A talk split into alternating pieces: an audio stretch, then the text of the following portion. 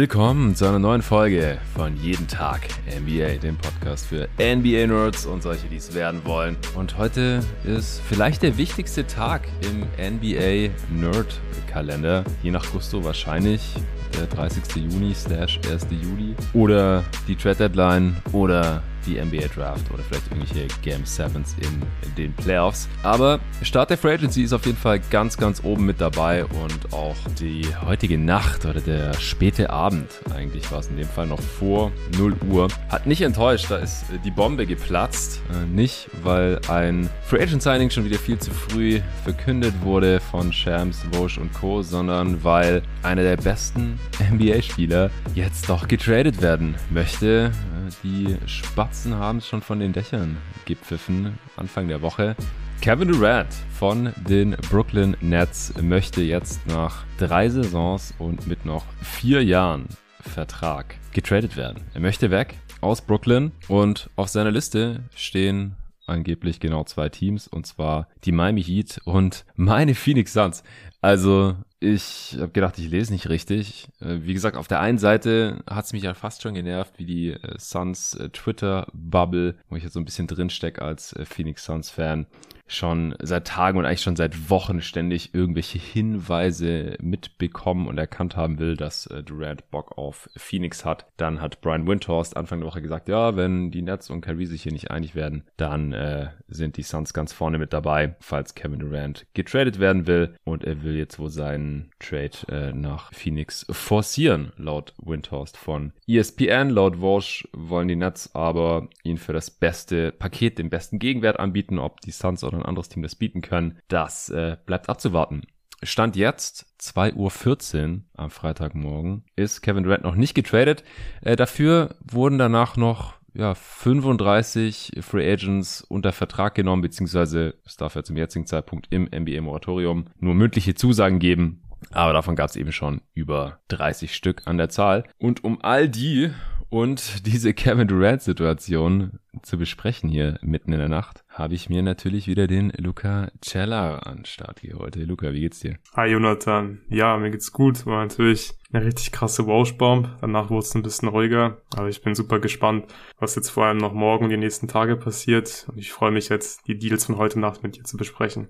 Ja, das werden wir gleich tun. Booker und Jokic haben vorzeitigen Verlängerungen zugestimmt. Bradley Beal hat sein Supermax bekommen. Jalen Brunson landet wohl in New York, wie wir das auch schon in der letzten Folge ausführlich besprochen haben. Und wie gesagt, so circa 30 weitere Deals äh, gibt's hier gleich noch auseinanderzunehmen. Starten werden wir allerdings mit dieser Brooklyn und auch Phoenix-Situation. Aber bevor es da gleich losgeht, gibt's noch kurz Werbung vom heutigen Sponsor. Wie aufmerksame Hörerinnen und Hörer wissen, beschäftige ich mich viel mit Ernährung. Das kommt zum einen daher, dass mein familiärer Background ja im Lebensmittelhandel ist und ich einfach darauf achte, was ich meinem Körper zuführe. Als Sportler, aber auch einfach so, als Mensch. Weil meine Verlobte da ähnlich tickt und wir uns zum Glück beim Thema Essen und Snacks sehr einig sind, haben wir uns total gefreut, als wir Coro entdeckt haben. corodrogerie.de ist ein Food-Online-Portal, hier aus Berlin, wo man viele gesunde Zutaten und Snacks günstig bestellen kann. Vielleicht fragst du dich ja auch, wieso Lebensmittel in winzigen Packungsgrößen abgefüllt werden und warum dich ein Labyrinth aus Handelsstufen vom Ursprung deiner Alltagshelfer trennt und weshalb gute Qualität und faire Preise scheinbar unvereinbar sind. Coro denkt deshalb Handel neu und bietet große Packungen Nüsse, Trockenfrüchte, Superfoods, Proteinriegel, biologische und vegane Lebensmittel und dergleichen günstig an. Coro bezieht die Produkte direkt beim Hersteller, also bei den Landwirten. Die Preise sind transparent und Preisänderungen können über Preisentwicklungsgraphen inklusive Erklärungen nachvollzogen werden. Sehr cool. Ich bin ständig am Snacken und weil ich meinem Körper über die Jahre immer weniger ungesundes Zeug zumute, esse ich eh ständig Nüsse und Trockenfrüchte quasi am laufenden Band. Also warum nicht gleich ein ganzes Kilo bestellen? Dass die Verpackung dabei nicht so fancy aussieht, ist auch egal, weil die Tüte, beziehungsweise in dem Fall sind es fast schon Säcke, eh direkt im Schrank verschwinden. Mit meinem Gutscheincode NBA bekommt ihr 5% auf eure Bestellung und unterstützt dabei noch diesen Pod. Also einfach mal auf Coro Drogerie K-O-R-O Drogerie.de vorbeischauen. Eure Bestellungen gehen direkt an euch raus und ab 100 Euro Einkaufswert sogar kostenlos. Bei der letzten Bestellung haben wir uns haufenweise leckeres Zeug gegönnt. Also da kommt man eigentlich auch relativ schnell auf 100 Euro, ehrlich gesagt. Muss man aber natürlich nicht.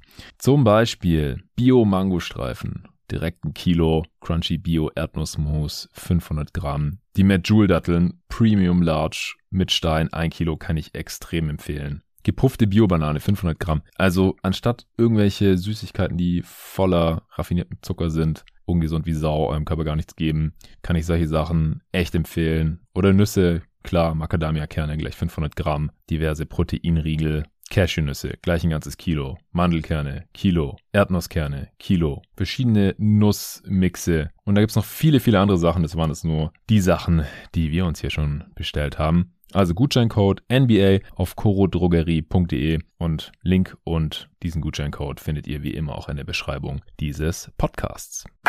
So, das war's auch schon.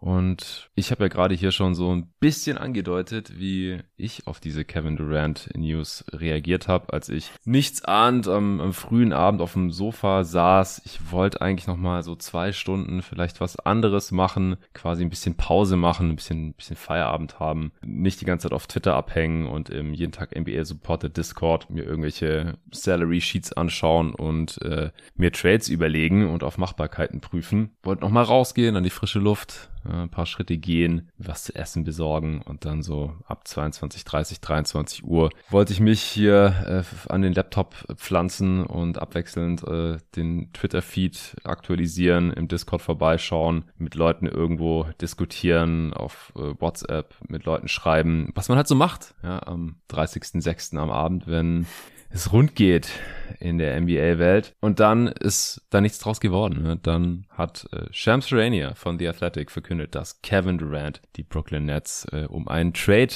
gebeten hat. Und ja, kurz Zeit später wurde eben nachgeschoben, wo seine präferierten Destinationen sind. Luca, was hast du gedacht, als du das gelesen hast? Ja, ich dachte mir, cool, es geht los und es geht gleich richtig los. Ähm, ich fand es aber insgesamt tatsächlich gar nicht so krass überraschend. Wir haben ja auch schon nach unserem ersten Free Agency Update Pod drüber gesprochen. Da habe ich ja auch schon, dass ich trau dem Braten einfach noch nicht so ganz in Brooklyn, dass Kyrie jetzt eine Option zieht und dass wir uns alle im Herbst dann in Brooklyn wiedersehen und Kyrie und Durant zusammen in Brooklyn äh, zocken. Das, ja, habe ich einfach nicht als so super wahrscheinlich angesehen, dass jetzt Durant natürlich hier den Trade fordert, ist schon ziemlich krass. Aber im Prinzip ja, lag schon so ein bisschen auf der Hand, dass das nicht unbedingt funktionieren wird nächste Saison. Dass da jetzt nicht irgendwie Friede, Freude, Eierkuchen ist und dass der Rand eigentlich dann nicht nochmal so ein Jahr verschwenden kann. Und so aus seiner Perspektive finde ich es der absolut richtige Move, einen Trade zu forcieren. Für Brooklyn ist natürlich richtig scheiße, dass die Durant, Kyrie, Harden-Ära jetzt wahrscheinlich ja enden wird einfach. Aber ich bin mega gespannt, äh, was die Nets machen werden. Ich denke, das war auch ziemlich klar, dass jetzt nicht sofort der Durant Trade hier announced wird in den ersten paar Minuten der Free Agency, weil die Nets haben natürlich alle Zeit der Welt jetzt im Prinzip. Ich denke, die werden erstmal erstmal abwarten, gucken, welche Angebote reinkommen und dann werden sie eben entscheiden, was sie mit Durant machen und wo sie ihn hinschicken. Aber es ist natürlich super spannend und äh, ich kann es kaum abwarten, bis wir dann wissen, wo Kevin Durant nächste Saison Basketball spielt. Ja, also, dass er irgendwie jetzt doch in Brooklyn verbleibt, die Chancen sind bei 0%.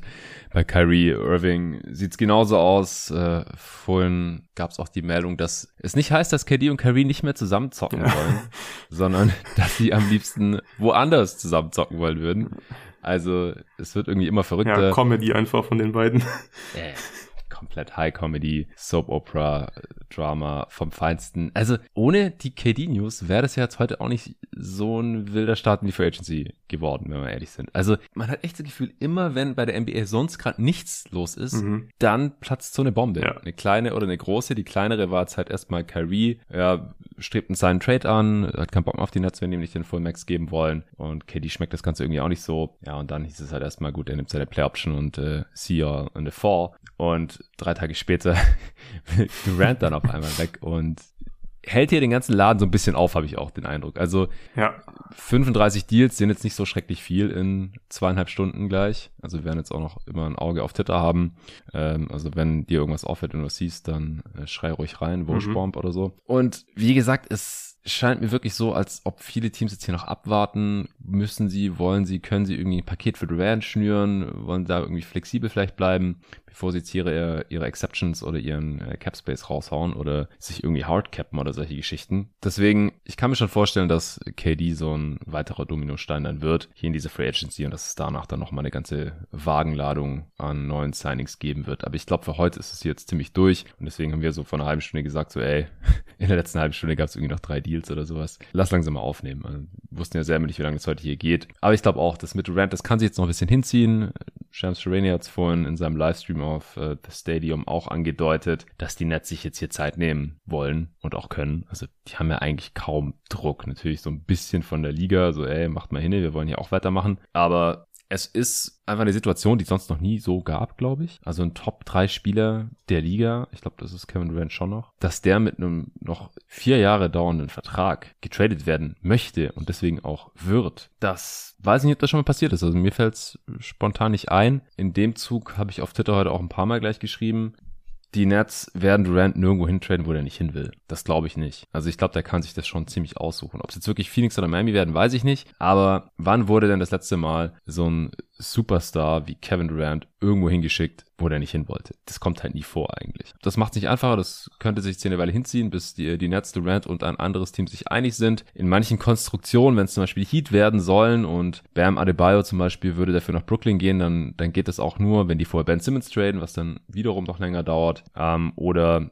wenn ein noch weiteres Team Bam Adebayo aufnimmt, denn man darf sich nicht zwei Spieler, die eine Designated Player Extension bekommen hatten nach dem Rookie Deal, das hat, war halt bei Ben Simmons schon der Fall, von den Sixers damals, den sich den jetzt schon bei Trade reingeholt haben. Und bei Bam und den Heat war das eben auch so. Und jetzt dürfen sie halt nicht auch noch für den traden. Solche Sachen gibt's da alles zu beachten. Also ich, ich glaube wirklich, das könnte jetzt hier noch eine Weile dauern. Aber im Endeffekt wird KD wahrscheinlich seinen Willen bekommen, oder wie schätzt du das ein? Kannst, kannst du dir auch vorstellen, dass ein Team wie die Pelicans oder die Wolves oder die Grizzlies kommen, also ein Team aus einem kleinen Markt, wo ich mir einfach nicht so wirklich vorstellen kann, dass ein KD jetzt wirklich Bock hat mhm. hinzugehen? Also nur Disrespect oder sowas, ja. aber wäre einfach ein Novum, sag ich jetzt einmal ja. mal. Ja. Kannst du dir vorstellen, dass, dass die Nets ihn trotzdem dahin traden, einfach weil die vielleicht das beste Paket anbieten könnten? Eigentlich kann ich es mir nicht vorstellen. Ich glaube eigentlich auch, dass es eher so ist, wie du es gerade eben gesagt hast, dass KD sich schon ziemlich frei aussuchen kann, wohin er gehen will. Aber auf der anderen Seite, das hast du ja gerade eben auch gesagt, hatten wir noch nie einen Superstar, der noch vier Jahre Vertrag äh, hat und getradet werden will. Also theoretisch könnte Brooklyn es ja einfach machen. So, okay, die müssen dann ja im Vorfeld sagen, irgendwie, ja, hey, so Pelicans, tradet mich nicht, also tradet nicht für mich, weil wenn ihr mich bekommt, ich spiele nicht so für euch. So, so ein bisschen wie damals bei Anthony Davis war das doch so, also hatte doch irgendwie, also hat man gehört, dass er für die Celtics nicht spielen will oder ich weiß nicht, ob es erst direkt gesagt hat oder halt irgendwie Agent. Ja, aber er hätte ja auch noch ein Jahr dann auch so. weggehen können. Genau. Er wurde ja ein genau, Jahr später Free Genau, das, das war ja, genau, das war ja das Ding. Und das ist ja bei KD jetzt nicht der Fall. Deswegen theoretisch kann ich es mir schon ein bisschen eher vorstellen, weil ich kann mir halt nicht vorstellen, dass der Rand dann einfach sagt, ja, okay, dann spiele ich halt kein Basketball mehr. Kann er sich ja überhaupt nicht leisten jetzt in seinem Alter. So, er wird ja keine zehn Jahre Basketball mehr spielen können. Deswegen ist es grundsätzlich schon ziemlich interessant. So, und ich glaube, Brooklyn kann schon so ein bisschen mehr in die Richtung gehen, dass sie sich wirklich das, also die Angebote anhören und dann natürlich versuchen, für sich das beste Angebot rauszuholen. Und eigentlich, ja, weiß nicht, also stehen sie jetzt in der Schuld von Kevin Durant? Ich glaube eigentlich auch nicht. Also warum sollten sie jetzt Kevin Durant hier seinen Willen erfüllen? Ich meine, er hat jetzt nicht so super viel für die Franchise gemacht, zusammen mit Kyrie Irving, aber es wäre schon naja, super er, er, hat dort gesigned, sie mussten kein Asset abgeben. Ja.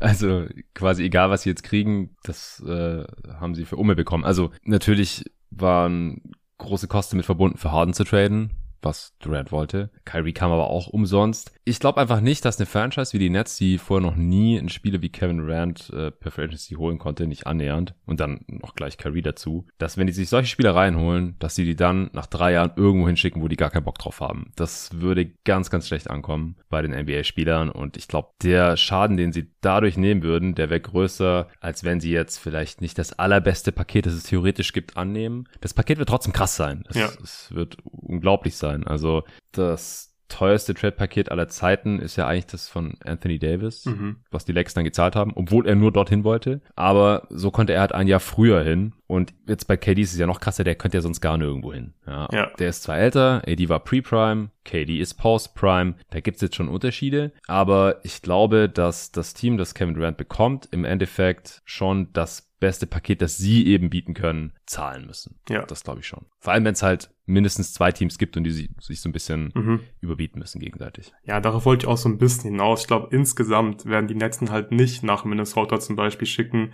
wenn, sagen wir, das Suns-Angebot, wo er scheinbar hin will, irgendwie ähnlich gut ist. Ich glaube, dann macht es insgesamt einfach mehr Sinn, nach außen auch nochmal zu zeigen, so hey, wir haben KD sogar noch hier dahin getradet, wo er hin will, obwohl er halt noch vier Jahre Vertrag hatte, damit man einfach irgendwie weiterhin als player-friendly Franchise irgendwie nach außen hin gilt, dann glaube ich, macht es einfach dann keinen Sinn, ihn einfach jetzt nach Minnesota zu schicken.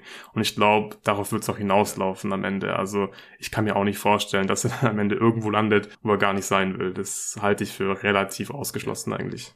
Bei den äh, Wettanbietern äh, ist die Quote mhm. auf die Phoenix Suns, also kann man drauf wetten, also nicht hier in Deutschland, bei den Amerikanern habe ich voll mitbekommen, wo Kevin Durant landet, mit Abstand die niedrigste. Also bei den Wettanbietern sind die Suns der haushohe Favorit, weil, ja, zum einen, die haben wahrscheinlich ein bisschen Input und es war dann wohl doch nicht so ganz aus der Luft gegr gegriffen, was Phoenix Suns-Fans da die letzten Tage und Wochen so gesehen und gehört haben wollen. Dann wurde Kevin Durant irgendwo gespottet, ja, in Phoenix. Äh, es wurden, ich habe es im Pod hier neulich auch schon gesagt, irgendwelche Zitate ausgegraben. Ja, Kevin Durant hat gesagt, die Phoenix Scottsdale Area ist total underrated. Oder 2018 hat er bei Bill Simmons im Podcast gesagt, ah, ich wollte Devin Booker damals unbedingt bei den Thunder haben. Ich habe ihn angerufen, ich habe gesagt, wir wollen den. Und dann haben wir den nicht gedraftet. Lauter solche Sachen. Also, dass KD und äh, Booker Buddies sind, ist auch klar. Dass Booker nicht in dem Trade-Paket drin sein wird, ist auch klar, by the way, weil KD will ja dahin, weil Booker da ist. Wenn er gegen ihn getradet werden würde, wäre das Ganze komplett sinnfrei. Äh, abgesehen davon, wenn ein Spieler bei den Suns untouchable ist, dann ist es Booker. Und er hat auch heute einer vorzeitigen äh, Vertragsverlängerung über 214 Millionen Dollar über vier Jahre zugestimmt. Also, der geht nirgendwo hin, das kann ich euch versprechen. Alles andere ist auf dem Tisch, würde ich sagen. Also Chris Paul macht natürlich keinen Sinn für die Nets äh, und der müsste wahrscheinlich auch da bleiben, ja, damit man halt dieses Trio hat. Aber alles andere ist, glaube ich, echt zu haben und wahrscheinlich auch nötig, um ein Paket für Kevin Durant zu schnüren. Äh, es gab ja auch schon Aiton zu den Nets seinen Trade-Gerüchte. Jetzt ergeben die auf einmal auch mehr Sinn, auch wenn das nicht einfach wäre, weil ja, seinen Trade geht nur, äh, wenn ein Team unter dem Apron ist oder es wird halt danach hardcapped sein und das sind die Nets halt jetzt schon. Vor allem, die haben jetzt heute auch schon wieder ein paar Moves gemacht, als wäre nichts gewesen, mhm. wodurch sie noch teurer geworden sind.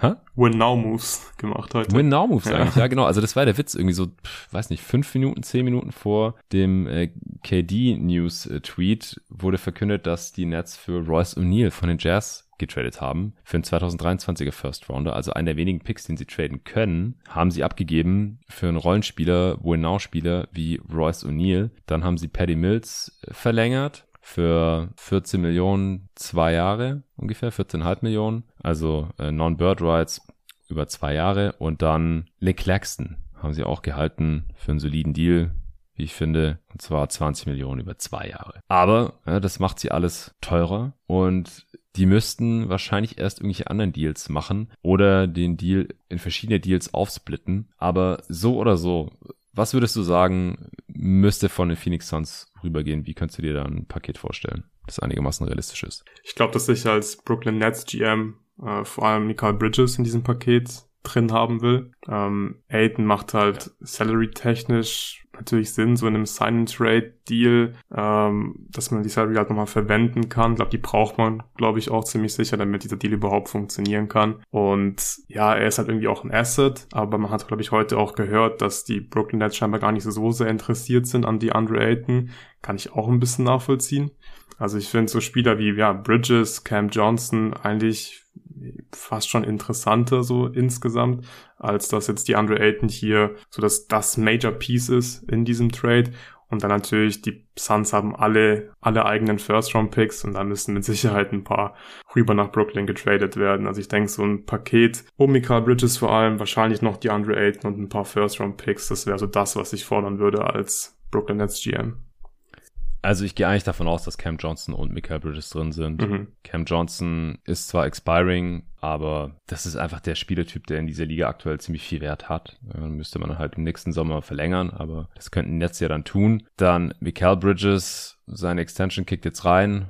Äh, fängt bei 21 Millionen an und äh, geht dann auf 24,9 hoch in der letzten Saison 2025, 26. Aber das ist ein Value Deal und auch er hat ein sehr, sehr wertvolles Skillset und noch ein bisschen Upside. Also hier Potter immer schon der Verfechter gewesen, dass ich Michael Bridges offensiv nicht so super viel zutraue. Ist nichts Richtung zweite Option oder so. Vielleicht mal eine dritte. Aktuell ist er eher so die vierte, fünfte, je nach Form. Und dann halt Aiton. Ja, ich, ich denke auch, Aiton muss rein. Es zählt zwar nur 50 Prozent seines Gehalts in so einem Sign-Trade, aber das hat über 30 Millionen. Das heißt, äh, ja, das reicht 50, locker, ja. 15 gehen rein. Genau, Bridges muss auch rein wegen des Gehalts. Wie gesagt, die über 20 Millionen braucht man auch, weil sonst haben die Suns niemanden, der so viel verdient. Ähm, es sei denn, man würde jetzt halt da 1000 Filler reinstecken. Die Suns haben ja den Vorteil, dass sie sehr viele so mid-sized Contracts haben mhm. von Spielern, die sie jetzt nicht unbedingt brauchen. Äh, Scharic 9,2 Millionen, Payne 6, Shamit 9,5, ähm, Crowder haben wir noch mit 10 Crowder Millionen. 9,2. Ja, 9,2. Äh, Quatsch, 10,1, ja, genau. 10,2. Ähm, von daher, da ist einiges möglich, aber ich stimme dir komplett zu. Es wird wahrscheinlich auf Aiton, Bridges und Cam Johnson, davon gehe ich jetzt einfach mal aus, hinauslaufen, weil das sind halt auch die drei interessantesten Spieler. Ansonsten haben die Suns halt einfach keine interessanten Upside-Spieler mehr im Kader. Tory Craig verdient auch 5,1 Millionen. Das ist auch noch so ein Kandidat. Da könnten sich den jetzt dann auch noch rauspicken, was sie wollen. Vielleicht noch irgendwas zusammenbasteln, dass sie dann äh, noch Joe Harris mit rüber schicken oder so, wenn sie den loswerden wollen, gegen zwei dieser Spieler. Aber die Suns, also Kevin Durant verdient 44 Millionen in der kommenden Saison und um auf das zu, auf das Gehalt zu kommen, da reichen Aiton und Bridges zusammen schon knapp aus und dann noch Cam Johnson rein, dann äh, läuft es easy. Und dann halt noch Picks. Und ich glaube, die Picks ist wahrscheinlich das, wo man so ein bisschen verhandeln kann. Also sind die alle unprotected oder wenigstens Top One protected oder sowas. Ähm, müssen wirklich alle rüber und alle Swaps oder geht auch ein bisschen weniger. Aber ich meine, wir haben James Jones Meinung zu Draft Picks gehört. Erst letzte Woche im Interview mit Kevin Arnolds von ESPN war alles zu lesen. Der scheißt eigentlich auf die Draft. Also ich kann mir vorstellen, wenn er vielleicht Cam Johnson behalten kann, wenn er alle Picks unprotected macht oder irgend sowas, dann macht er das wahrscheinlich. Davon würde ich ausgehen. Und ja, die nächsten paar Jahre werden die Picks der Suns nicht besonders wertvoll sein. Devin Booker wird jetzt auch bis alle Ewigkeit quasi an die Suns gebunden sein. Aber Chris Paul ist sehr alt. Durant ist ziemlich alt. Also hinten raus ist es dann halt ein bisschen so wie bei den Hawks Picks jetzt da, die für John Murray rübergingen, unprotected. Trey Young ist da zwar theoretisch auch noch da und in seiner Prime, äh, aber man weiß halt nicht, was 2027 ist oder so. Von daher, die haben da noch ein bisschen Upside, sollten die irgendwie unprotected und nur sehr leicht geschützt sein. Also die Suns könnten da schon ein konkurrenzfähiges Paket zusammen basteln. Hast du dir jetzt noch irgendwie Gedanken gemacht um andere Pakete oder siehst du irgendein Team, wo du denkst, die haben auf jeden Fall ein besseres Package als die Suns anzubieten, wo Durant halt auch realistisch gesehen dann zocken will die nächsten Jahre? Also ein ganz klar besseres Paket sehe ich jetzt eigentlich nirgends wo ich jetzt sage, ja, das ist wirklich so viel besser, dass Brooklyn ja den Suns irgendwie wirklich alle Picks aus den Rippen leiern kann, damit es dann äh, auf, dem, auf dem gleichen Level ist. Aber ich glaube, Portland könnte theoretisch auch interessante Angebote machen, aber die haben halt nicht mehr so viele Picks, deswegen besser als das der mhm. Suns, glaube ich, wird's nicht. Und dann haben natürlich viele Teams... Wer wären denn die Spieler? Ja, also ist halt die Frage, in welche Richtung Brooklyn gehen will. Also ich denke, man könnte, also Sharp wäre mit Sicherheit in diesem Deal. Ähm, ja. Ich weiß nicht, ob man dann im Nachhinein vielleicht noch irgendwie ein Sign and Trade äh, verhandeln kann dann mit äh, Anthony Simons. Aber ich denke, das ist vom Tisch, weil ansonsten wäre dieser Deal noch nicht announced geworden jetzt vorhin. Ich denke, dass Portland da einfach raus ist, aber so theoretisch, man hat ja auch vor, ähm, vor der Free Agency ein bisschen was gehört an Gerüchten, dass ja. ähm, Lillard ja gerne Durant in Portland haben wollen würde, so mit Sharp und halt irgendwie ein bisschen Salary und vielleicht noch irgendwie den zwei Picks, die sie, glaube ich, am Ende dann noch haben, 2028, 29, irgendwie sowas. Aber ich finde das Angebot des Suns eigentlich schon wirklich richtig gut. Also das ist nicht schlecht und vor allem haben sie halt äh, zum Glück alle eigenen Picks. Das wird mit Sicherheit eine große Rolle spielen in diesen Trade-Verhandlungen. Ansonsten gibt's halt viele Teams wie die Pelicans beispielsweise, so die oder die äh, Timberwolves, die könnten natürlich auch äh, viele Picks rüberschicken, ein paar gute, junge, interessante Spieler. Also gerade die Pelicans, die könnten wirklich ein super Trade-Angebot machen. Aber, mhm. das haben wir vorhin schon besprochen, es ist einfach super unrealistisch, dass der Trade zu den Pelicans getradet wird. Deswegen sind für mich die ja. Suns wirklich ganz klar die Frontrunner. Und wenn man jetzt auch bedenkt, was Miami offern könnte, also sehe ich das oder ja, schätze ich das Angebot der Suns, glaube ich, deutlich höher an als das der Heat. Also ich weiß nicht, was die Heat da äh, rüberschicken wollen. Klar, Hero würde wahrscheinlich äh, drin sein. Bam geht ja nicht. Also Bam und Simmons können nicht im gleichen Kader stehen. Deswegen müssten sie erst irgendwie Simmons ja. traden oder Bam dann direkt weiter traden. Der gerade im Wert tief ist. Genau. Also gab es ja jetzt auch gleich Gerüchte, hey, jetzt könnten sie auch Simmons traden. Ja, wenn jetzt jemand ein geiles Angebot macht für den schon, ja. aber es halte ich eigentlich für unwahrscheinlich. Und es ist eigentlich dumm, wenn sie ihn jetzt traden, nachdem ja. er über ein Jahr nicht gezockt hat. Mit dem Deal und allem. Mhm. Also, wenn es dringend nötig ist, um Adebayo zu bekommen, mhm. vielleicht schon, aber Adebayo und Hero zusammen reicht auch noch nicht, da müsste noch irgendwie anders mit rein. Ja. Also sowohl vom Value als auch vom Gehalt. Ja, und die Heat haben halt auch nicht alle ihre eigenen First-Round-Picks, dann müssten sie erst die Protections mit OKC lockern ich glaube, also Phoenix hat hier wirklich ganz klar so ein Pathway, finde ich, um ein gutes Angebot zu machen. Und wenn KD dahin will und es wirklich seine Top-Destination ist, dann glaube ich, spricht relativ wenig dagegen, dass die beiden Parteien sich hier auf einen Trade einigen werden. Also ich gehe schon davon aus, dass es Phoenix wird. Stand jetzt. Ja, es ist zumindest am wahrscheinlichsten. Also ich würde halt im Zweifel auch auf das Team wetten, wo der Spieler am liebsten hin will und die einen Deal auch realistisch durchziehen können äh, auch, ich habe vorhin dann ganz äh, spontan, äh, Robin hat mir geschrieben, ey, check mal hier noch die Quote Suns Champ 2023. Da müssen wir noch eigentlich jetzt draufsetzen.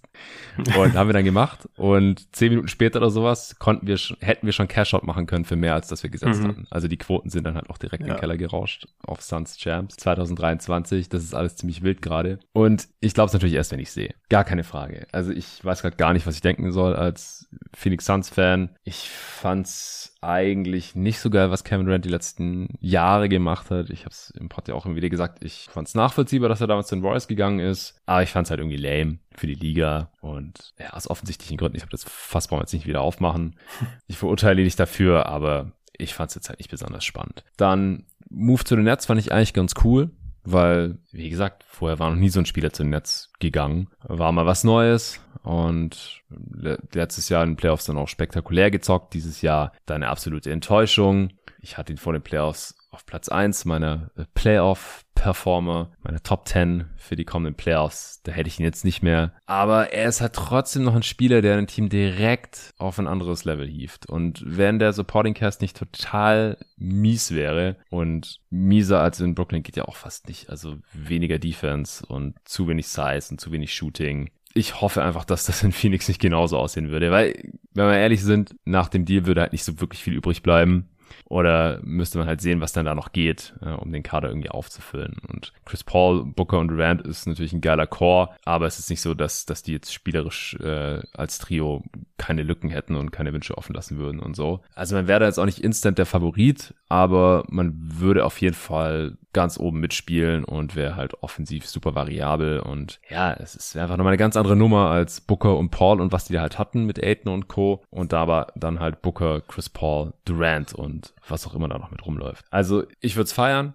Ich wurde das neulich schon auf Twitter gefragt. Hier im Pod habe ich gar nicht so wirklich drüber gesprochen. Ich habe vorhin äh, zum Monat zu meiner Frau gesagt, so, ey, Kevin Durant will zu den Phoenix Suns. Die so, hä, das hast du doch schon Anfang der Woche gesagt. Und ich so, ja, aber das war so, ich habe selber nicht ernst genommen. Ich habe es nicht mal im Podcast gesagt, so wirklich. Und die so, hey, was bist denn du für ein Experte? Nimmt dich ja keiner mehr ernst.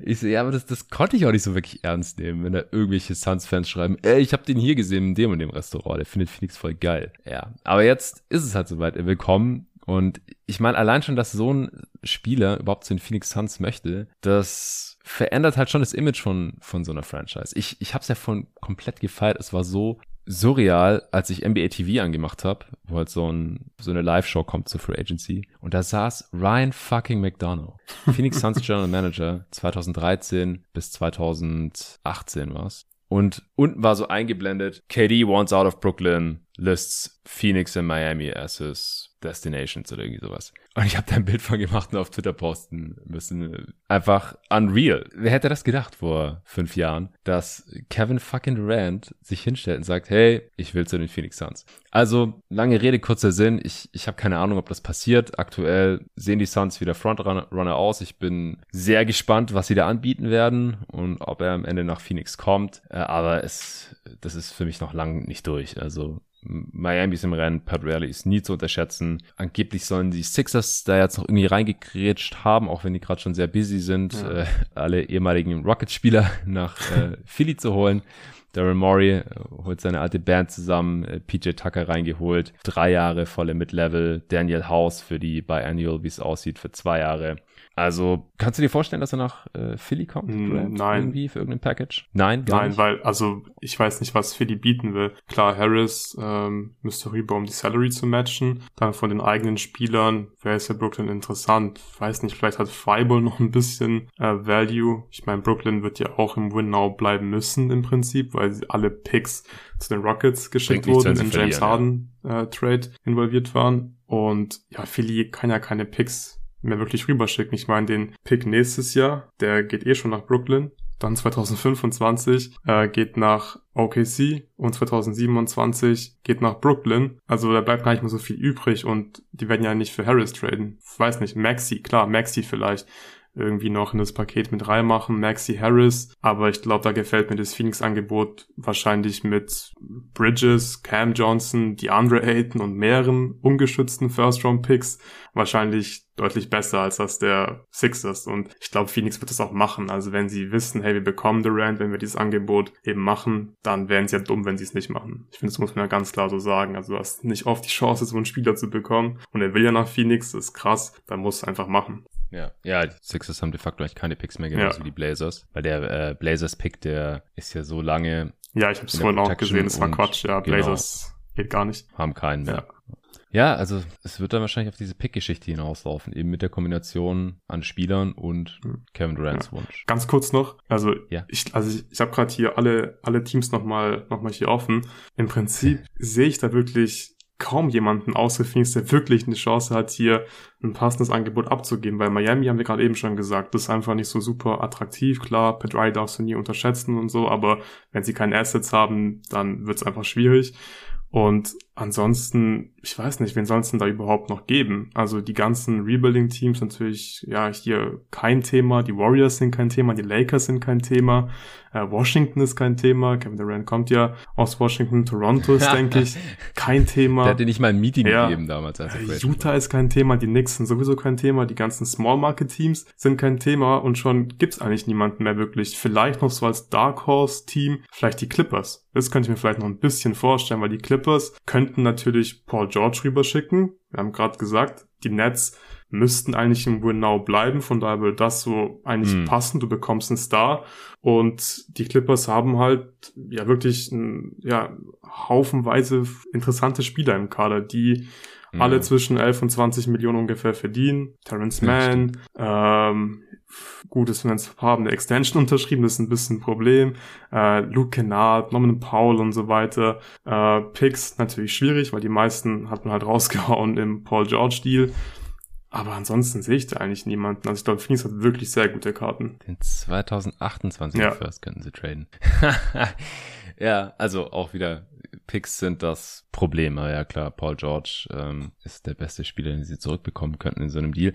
Vorhin, also als dieses äh, Kyrie und KD wollen zusammen zocken Gerücht aufkam, habe ich kurz gedacht, warte mal, Lakers gegen AD und Westbrook. AD wäre vielleicht auch der beste Spieler, wenn er wieder halbwegs zu seiner Form zurückfindet, den die Nets überhaupt zurückbekommen in irgendeinem Paket. Mhm. Ähm, wie gesagt, es sei denn, sie können Simmons traden, dann wäre es vielleicht auch Bam. Kann man ja diskutieren, ob man jetzt lieber Bam hätte, der auch jünger ist und einfach auch immer wieder verletzt, aber immer noch mehr available als jetzt AD. Aber so vom Ceiling ist ja AD der beste Spieler, der zurückkommen könnte. Müssten sie halt Westbrook schlucken für ein Jahr irgendwie und dann würden LeBron, KD und Gary zusammen bei den Lakers zocken. Das wäre auch High Comedy. Ja. Ähm, Raptors, hast du die gerade schon genannt? Ja, habe ich gerade schon genannt. Wäre cool, aber weiß nicht. Will er wirklich in Kawais Fußstapfen wandeln? Glaube ich halt nicht. das ist ja genau das Ding, was wir vorhin gesagt haben. Wahrscheinlich werden die Nets ihn schon seinen Wunsch erfüllen, wenn das Paket einfach stimmt. Und ich glaube nicht, dass KD Bock hat, ähm, in Toronto zu spielen. Hey, Drake hat ihn damals auch schon versucht zu rekrutieren. Mhm. Hat ja gut funktioniert. ja, ja, es, es ist echt dünn. Celtics wurden auch irgendwo kurz kolportiert. Warum sollten die Celtics jetzt die Jays aufbrechen? Und wenn ja. sie es nicht tun, wen wollen sie dann traden? Smart, Robert Williams. Ja. Sie haben zumindest noch fast alle Firsts, außer den einen, den sie zu den Spurs getradet haben. Mhm. Ich glaube es nicht so wirklich. Nee. Und außerdem will KD schon wieder sich dem Team anschließen, das ihn rausgeschmissen hat in den Playoffs. Ich glaube nicht. Von daher, äh, es bleibt spannend. ähm, wir haben es gerade schon angeschnitten. Wie findest du die Deals für Mills und Claxton und den, den Trade für O'Neill? Muss man ja alles ja. ein bisschen zusammenfassen. Boah, also den Trade von O'Neill, den will ich noch gar nicht irgendwie äh, großartig analysieren, weil ich glaube, wir müssen einfach abwarten, was Brooklyn jetzt noch machen wird, was mit der Rand passieren wird. Wenn sie nächstes Jahr weiterhin im Win Now bleiben, gut, dann kann O'Neill mit Sicherheit helfen, aber jetzt die Meldung halt, heute war natürlich schon komisch, okay, der Rand will weg ähm, und du machst einen Win-Now-Move und schickst einen First-Round-Pick nach Utah. Ich glaube, da müssen wir einfach ein bisschen abwarten, aber die ähm, Resignings von Claxton und von Mills finde ich gut. Also gerade von Claxton, das ist ziemlich fair, finde ich. 10 Millionen pro Jahr sind es, glaube ich, oder? Ja, genau. Ja, ich auch gut. Ja, 20, 2002. Letztes Jahr war zwar so ein bisschen Down hier von ihm, aber er gefällt mir immer noch als Spieler sehr gut. Ich glaube, er ist auch ein Center, der in den Playoffs dann vor allem auch tatsächlich äh, über mehrere Runden Spielzeit bekommen könnte. Ähm, von daher passt ja. das und ja, Paddy Mills finde ich sogar ein bisschen komisch irgendwie, weil ich weiß nicht, warum Paddy Mills jetzt da unterschreibt. Vielleicht hat ihm niemand die ähm, Taxpayer mit Level angeboten. Ich äh, dachte eigentlich eher so, dass er keinen Bock mehr darauf hat, nachdem du bei den Spurs lange gespielt hast und jetzt hier äh, du meinst Full Mid-Level, ist doch mehr als die Taxpayer jetzt. Ja, ja, aber das ist jetzt nicht viel mehr als die Taxpayer, das ist eine so. Million ungefähr mehr als die Taxpayer. Ich dachte, dass er vielleicht ähm, lieber irgendwie so sportliche Sicherheit haben will und weiß, dass er nächstes Jahr wirklich bei einem Contender irgendwo spielt, weil wer weiß, was mit Brooklyn jetzt passiert. Aber der Deal an sich ist natürlich okay, ist wahrscheinlich auch für ihn finanziell ganz nice, noch manchmal über sieben Millionen jährlich zu verdienen. Und für Brooklyn passt das auch. Also die Signings völlig in Ordnung, finde ich. Ja, vielleicht ist er auch einfach nur als äh, Buddy von Ben Simmons da am Start, ja, ja. von der Australian. Keine Ahnung. Ähm, für ihn ist eine kleine Gehaltserhöhung jetzt gewesen, der Move auszusteigen und wieder für ein bisschen mehr zu unterschreiben und halt gleich noch ein zweites Jahr mitzunehmen. Also finanziell hat sich schon mal gelohnt für ihn. Vielleicht mag er es auch einfach da in Brooklyn. Gewonnen hat er auch schon äh, in seiner Karriere.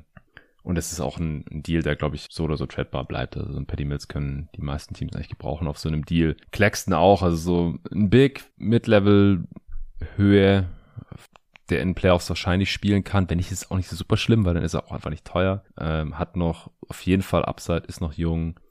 Defensiv halt Scheme versatil, ja, kann als Roamer agieren, kann auch mal im Drop agieren, jetzt kein toller Post-Defender oder so, dafür ist er einfach ein bisschen schwach auf den Rippen, kann aber vor allem auch switchen, ist, ist halt so ein Disruptor, finde ich gut zu diesem Preis. Mhm.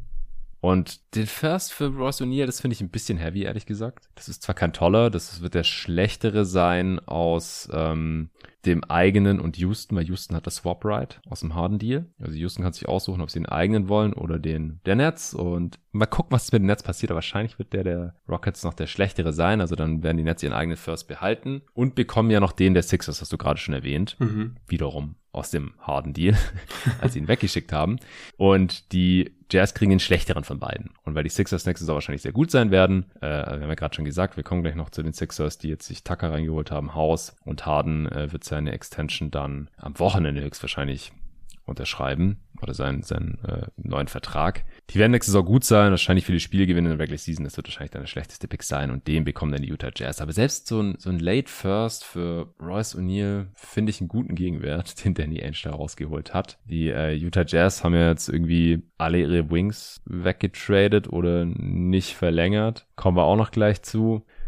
Aber ich finde, ja, Royce O'Neill ist ein solider Defender, aber jetzt kein überragender. Offensiv wird er halt in den Playoffs auch fast schon ignoriert. Also darf jetzt einen First abzugeben, finde ich schon grenzwertig. Und in der Situation jetzt, wo man nicht weiß, was man für KD zurückbekommt und für Kyrie auch nicht, der jetzt, wie gesagt, auch weg möchte, der möchte laut Windhorst nach wie vor äh, seinen Weg zu den Lakers irgendwie durchbringen, was jetzt nicht unbedingt einfacher geworden ist weil die Situation ist ja immer noch dieselbe. Müsste halt, geht halt eigentlich nur gegen Westbrook ja, oder gegen Anthony Davis oder gegen LeBron, also gegen einen von den großen Deals halt. Und es ist jetzt nicht wirklich wahrscheinlicher geworden in den letzten 72 Stunden. Also ja, das bleibt noch ein bisschen abzuwarten, wie bei vielen Deals jetzt, wo wir einfach zum einen noch nicht die Details des Deals kennen und dann auch noch nicht, wie die Teams am Ende aussehen und ob das dann alles irgendwie Sinn ergibt am Ende der Offseason. Wo machen wir weiter? Philly vielleicht? Ja, lass mal Philly kurz abschließen. Ja, genau. Die Moves haben mir echt gut gefallen. Ich glaube, du hast die vorhin alle ja schon mal äh, aufgelistet hier, oder? Und erwähnt. Fast, ja. Traveling Queen habe ich noch nicht erwähnt. Mhm.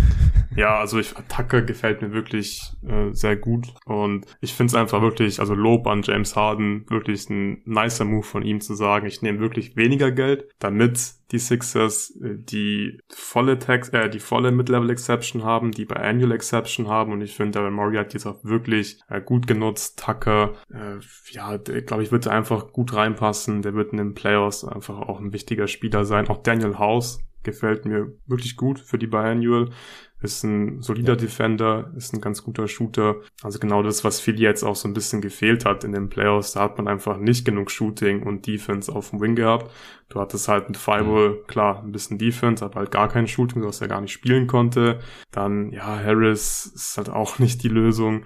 Und deswegen gefallen mir die Signings wirklich sehr gut. Ich glaube, das passt da äh, wirklich gut rein einfach. Und nächste Saison sollte das ziemlich gut aussehen. Und in den Playoffs bist du dann tiefer und musst dich halt nicht auf Fireball verlassen. Ich glaube, das ist wirklich ziemlich viel wert für die Sixers. Und das waren einfach sinnvolle Moves.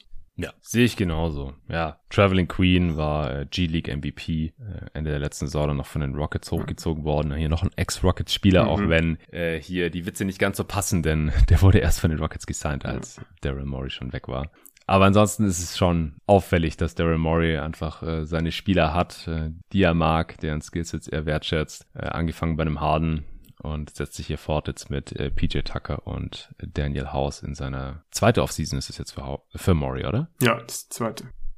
Ja. ja, gefällt mir auch gut und du hast versucht, äh, PJ Tucker in der Mock-Offseason zu bekommen mit genau diesem Deal. Mhm. Äh, ich habe mich da als Tucker für Miami Heat entschieden. Äh, das äh, ist jetzt hier nicht passiert. Da scheinen die Ties zu Maury und, und Harden und dann ein bisschen mehr Kohle wohl äh, schwerer gewogen zu haben. Aber die Heat haben äh, Victor Oladipo halten können. 11 Millionen, ein Jahr. Was hältst du davon? Uh, ja, ich glaube für beide Seiten gut. Also ich finde, dass Oladipo nach den Playoffs fast schon ein bisschen überschätzt wurde. Also er hat gut verteidigt, finde ich. Er hat mir wirklich in vielen Spielen der Defense gut gefallen. Und offensiv ja. hatte er halt immer wieder Momente, aber so insgesamt fand ich es in der Offense jetzt eigentlich nicht so super überzeugend. Also er ist halt irgendwie ein shaky Shooter, finde ich einfach. Ich verlasse mich da jetzt nicht so krass auf seinen Dreier und er hat einfach extrem viel von seiner Explosivität verloren, finisht nicht mehr so gut am Ring und ich weiß auch nicht, äh, wie, also wie stark er sich in diesen Bereichen jetzt noch verbessern kann. Shooting vielleicht, diese Exklusivität, die ist, glaube ich, einfach verloren gegangen durch die ganzen Verletzungen. Aber klar, er kann immer noch irgendwie ein produktiver und hilfreicher Spieler sein und aber ich würde halt einfach nicht viel mehr zahlen. Also das ist schon okay so. Ich glaube, er ist einfach jetzt so ein so ein Mid-Level-Exception-Spieler im Prinzip, weil ich denke, so die Gesundheit wird immer noch eine Rolle bei ihm spielen. Ich glaube, du kannst nicht darauf vertrauen, dass er wirklich 82 Spiele und die Playoffs ähm, available sein wird. Und ja, es ist ja offensichtlich so ein mm, Bet on Yourself Deal. Also er wird wieder Free Agent nächste Saison, bekommt jetzt 11 Millionen. Das ist halt mehr oder weniger die Mid-Level Exception. Das heißt, woanders hätte er jetzt auch nicht mehr verdienen können. Und dann mal schauen, ob er nächste Saison ja gut performt und dann mehr Geld bekommt in der nächsten Offseason. Aber ich finde es für ihn okay. 11 Millionen ist einfach besser als ja nochmal ein Minimum-Contract. Das sind, das sind halt ja über 10 Millionen mehr fast. Und für die Heat ist es auch ein guter Move. Man hat die Bird Rights genutzt, um ihn zu resignen. Er war hilfreich letzte Saison, vor allem in den Playoffs, als er dann gespielt hat. Und von daher, ja, auch hier gefällt mir für beide Seiten eigentlich gut. Bei uns in der Mock-Off-Season hatte Oladipo ja äh, 13 Millionen für ein Jahr bekommen. Also hier wieder ein kleiner Victory Lab und es wird nicht der letzte gewesen sein. Also ich finde auch, das ist für beide Seiten ein guter Deal. Nochmal so ein bisschen Prove-It-Deal. Woanders hätte ziemlich sicher nicht mehr bekommen. Er, er hat eine Rolle da in der Regular Season, höchstwahrscheinlich in der Playoff. In den Playoffs war auch in der Rotation, konnte mal für Jimmy Butler einspringen.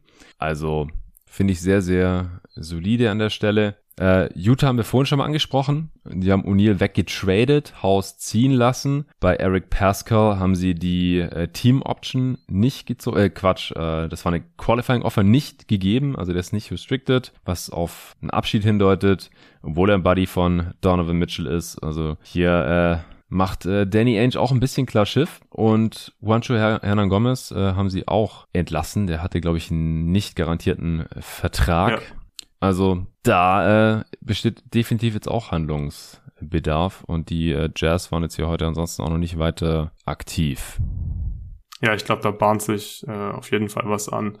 Also, dass Utah mit diesem Kern ähm, nicht in die Finals kommen wird, nicht einen Titel gewinnen wird, ist, glaube ich, in den letzten Jahren ziemlich klar geworden. Und ich denke, die müssen jetzt einen Move machen. Ich kann mir auch nicht vorstellen, dass Mitchell äh, die nächsten fünf, sechs Jahre in Utah verbringen wird.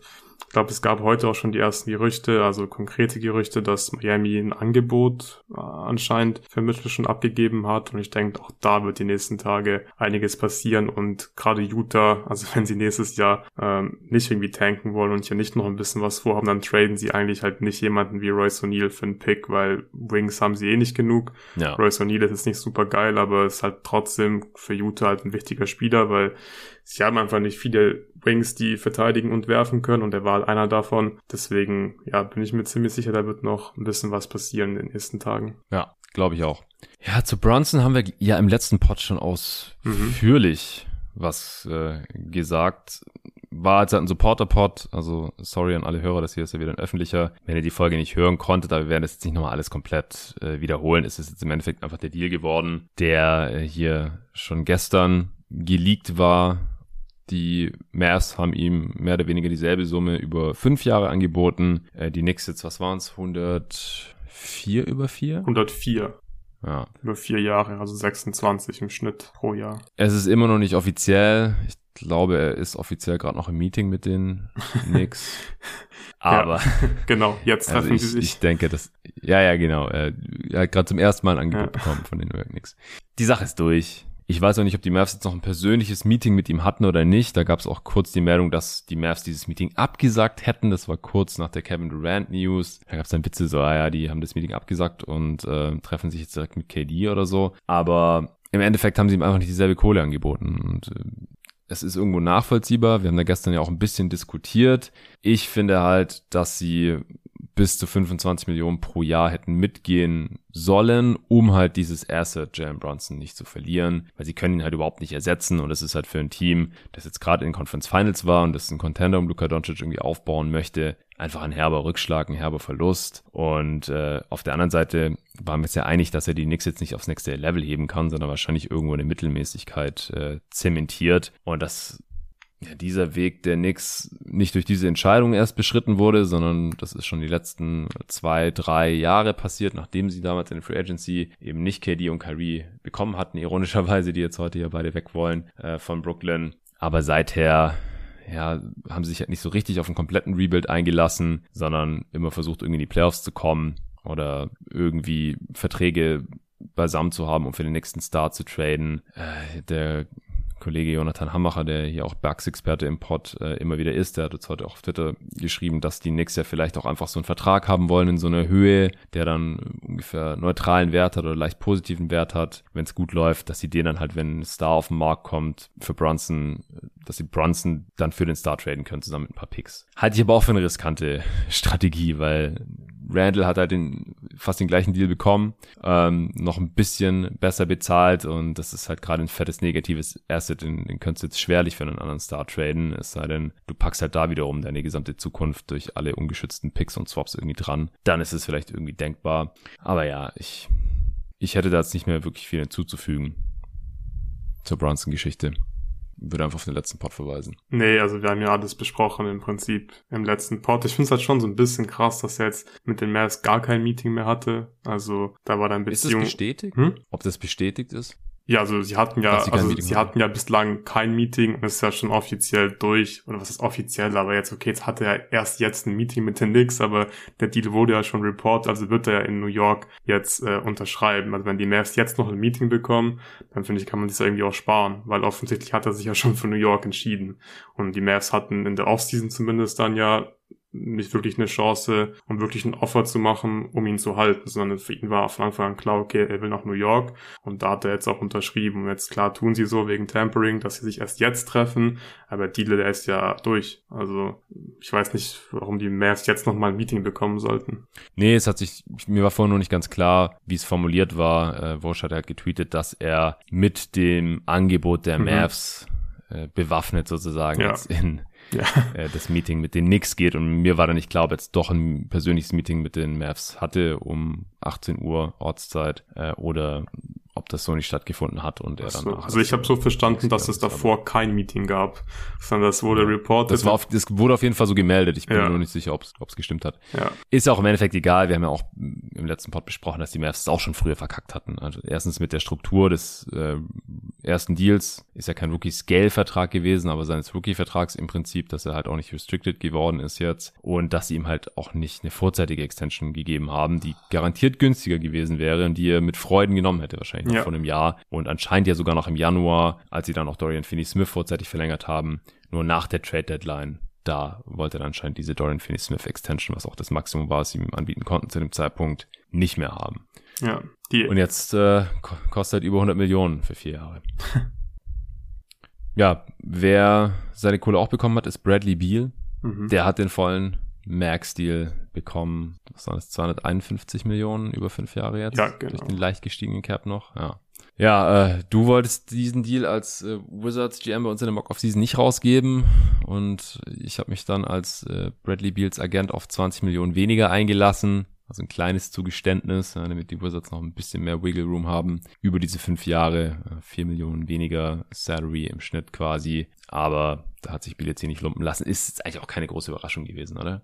Nee, nicht wirklich. Also ich kann mir schon noch vorstellen, wenn die Details dann äh, nach und nach so ein bisschen mehr rauskommen, dass da vielleicht äh, irgendwelche Incentives und so weiter drin sind und unlikely Bonuses, dass am Ende jetzt nicht wirklich 250 Millionen garantiert sind, aber es war ja klar, dass Bradley Beal äh, mehr oder weniger einfach Max bekommen wird, den hat er jetzt auch bekommen. Ist halt die Frage, was machen die Wizards ab jetzt? Jetzt haben sie halt Wheel äh, Beal mit diesem Max-Deal, aber sie werden ja nicht contenten können in den nächsten ein, zwei Jahren. Und dann ist halt die Frage, was machst du? Also ich denke, das realistischste Szenario ist einfach, dass Beal jetzt das Geld von den Wizards bekommen hat und dann früher oder später einen Trade forcieren wird oder sich halt beide Parteien einfach einigen, okay, also wir traden dich, wir brauchen Rebuild, du musst gewinnen und dann ist es vielleicht am Ende vielleicht noch so ein bisschen so ein Win-Win für beide Teams. Beal äh, wird zu einem Contender getradet und hat seine Kohle bekommen und die Wizards bekommen noch ein paar Assets dafür, aber ja, ich finde den Deal,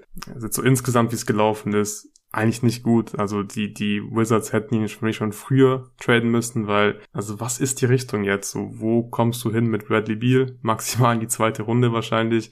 Und das ist eigentlich, äh, ja, nie geil, das als Ceiling zu haben. Aber jetzt mussten sie natürlich resignen. Und das war klar, dass der Preis halt ja, der fünf Jahr, der fünf Jahres Max wird. Oder halt knapp drunter. Jetzt ist äh, volle Max anscheinend geworden. Ja, ist nicht geil für Bradley Beal, aber mussten sie jetzt machen im Endeffekt. Also finanziell ist es schon geil, aber. Also für Bradley Beal ist es sehr geil, aber für die Wizards ist es nicht so geil. Dass sie ihm es zahlen müssen, ja, ja. ja. Also vielleicht reicht es ja Ted Leonsis, dem Owner der Washington Wizards, auch wenn sie um die Playoffs mitspielen jedes Jahr und maximal mal eine Runde gewinnen oder so. Mit dem Kern jetzt um KP, wenn er einigermaßen fit bleibt, äh, Bradley Beal der noch in der Prime ist, äh, jetzt haben sie von Monty Morris und Will Barton gerade getradet, haben sie noch ihre Forwards da mit Kyle Kuzma, Hachimura, Danny Avdia. Morris. Von denen dann mindestens einer noch starten wird. Ja, ja, Monte Morris, genau. Äh, haben Johnny Davis gedraftet. Also die haben schon eine potenziell solide Playoff-Team-Rotation, wenn die mal alle fit bleiben, einigermaßen zusammenpassen. Äh, Daniel Gafford noch als Big ähm, hinter oder neben Porzingis. Aber ja, Contender wird man damit wahrscheinlich nicht. Ich würde nicht ausschließen, dass es Bradley Beal vielleicht sogar reicht jetzt die nächsten paar Jahre und irgendwann ist er dann, wenn er Post-Prime ist und 60 Millionen verdient, auch nicht mehr so leicht tradebar. Äh, würde ich nicht ausschließen, dass, dass er nicht getradet wird, aber auf der anderen Seite ist es natürlich schon auch eine realistische Möglichkeit. Und wie gesagt, nicht verwunderlich, dass jetzt hier erstmal die Kohle annimmt. Eine Viertelmilliarde Dollar für Basketball spielen ist einfach auch ziemlich sick, vor allem wenn man kein Megastar ist. Und das ist Bradley Beal halt auch einfach nicht. Dann muss man das erstmal nehmen und dann, dann guckt man weiter. Ja, wer auch über eine Viertelmilliarde Dollar für Basketball bekommen hat, jetzt auch vorzeitig und da deutlich gerechtfertigter als bei Bradley Beal ist äh, Nikola Jokic, der amtierende Back-to-Back MVP. 264 Millionen über fünf Jahre. Da gibt es jetzt eigentlich auch nicht so schrecklich viel zu sagen. Das war sehr absehbar, oder? Nee, also ist no No-Brainer, äh, hat er sich verdient und ich glaube, wir können zum nächsten äh, oder zur nächsten Max Extension kommen von Booker. Ja, ich habe es vorhin ja schon kurz angeschnitten. Also wundert mich jetzt auch nicht ehrlich gesagt. Wurde auch schon seit Wochen angekündigt, dass er die bekommen wird und dass er sie annehmen wird. 214 Millionen über vier Jahre, also auch im Schnitt äh, weit über 50 Millionen pro Jahr. Im letzten Vertragsjahr sind das dann, glaube ich, auch 59. Das ist dann nach dem Cap-Spike ab 2025 auch nicht mehr ganz so wild, wie es jetzt vielleicht in, im ersten Moment klingt. Und als Commitment für ihn als Franchise-Player der Phoenix Suns ähm, muss man das auch einfach machen. Also denke ich, da, da hat auch nicht wirklich ein Weg dran vorbeigeführt, war zum All-NBA First Team, bester Spieler des besten Teams der Regular Season, ist kein Top-10-Spieler dieser Liga, aber direkt dahinter dann aus meiner Sicht. Von daher passt es schon. Siehst du es anders? Nein, nein, gehe ich voll mit. Okay.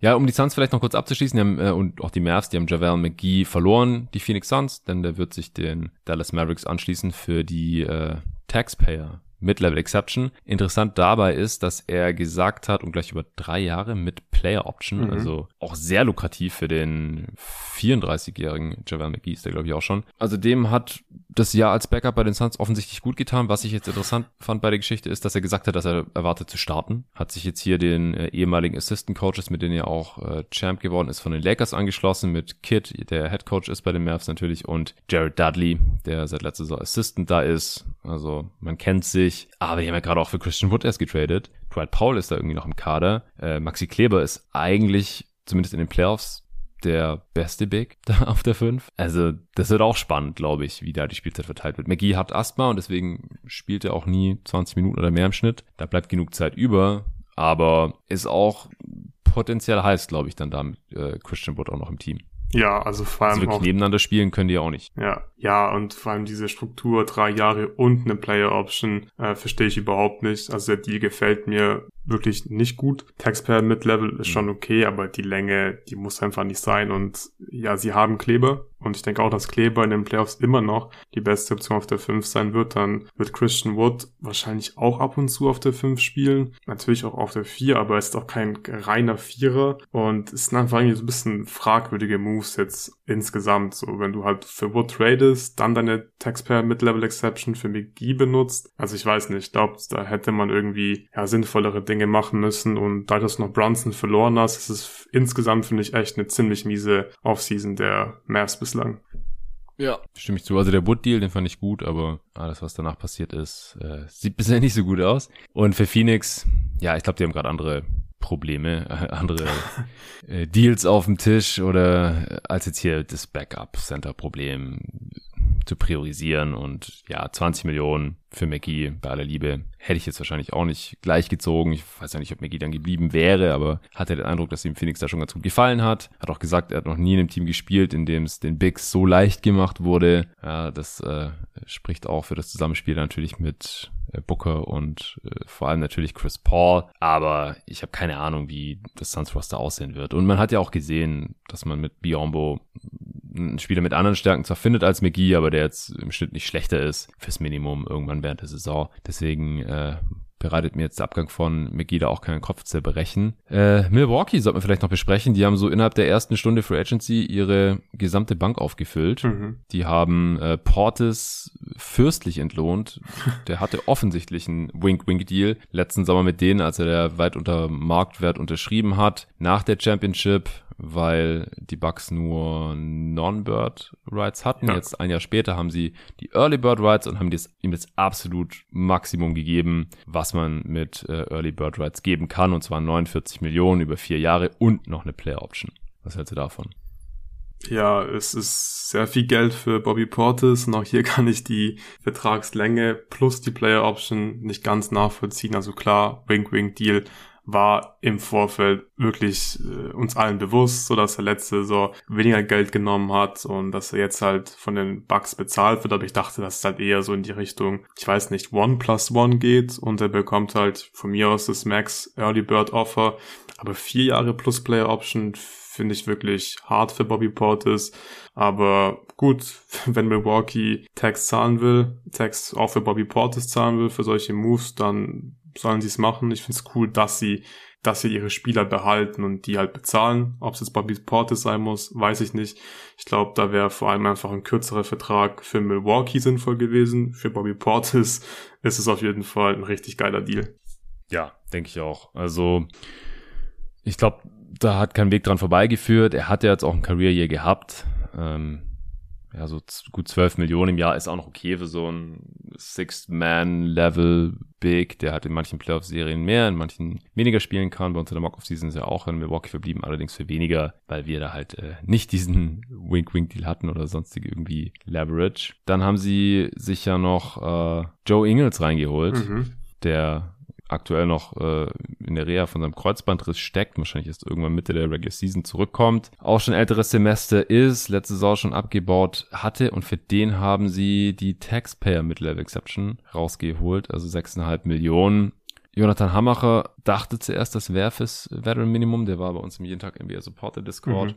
Und dann habe ich live gehört, wie er erfahren hat, dass es die Taxpayer mit Level Exception ist. Und er war nicht so begeistert davon. Was hältst du davon, dass sie jetzt hier Joe Engels mit dem einzigen, was sie zur Verfügung hatten, ja. über Minimum geholt haben?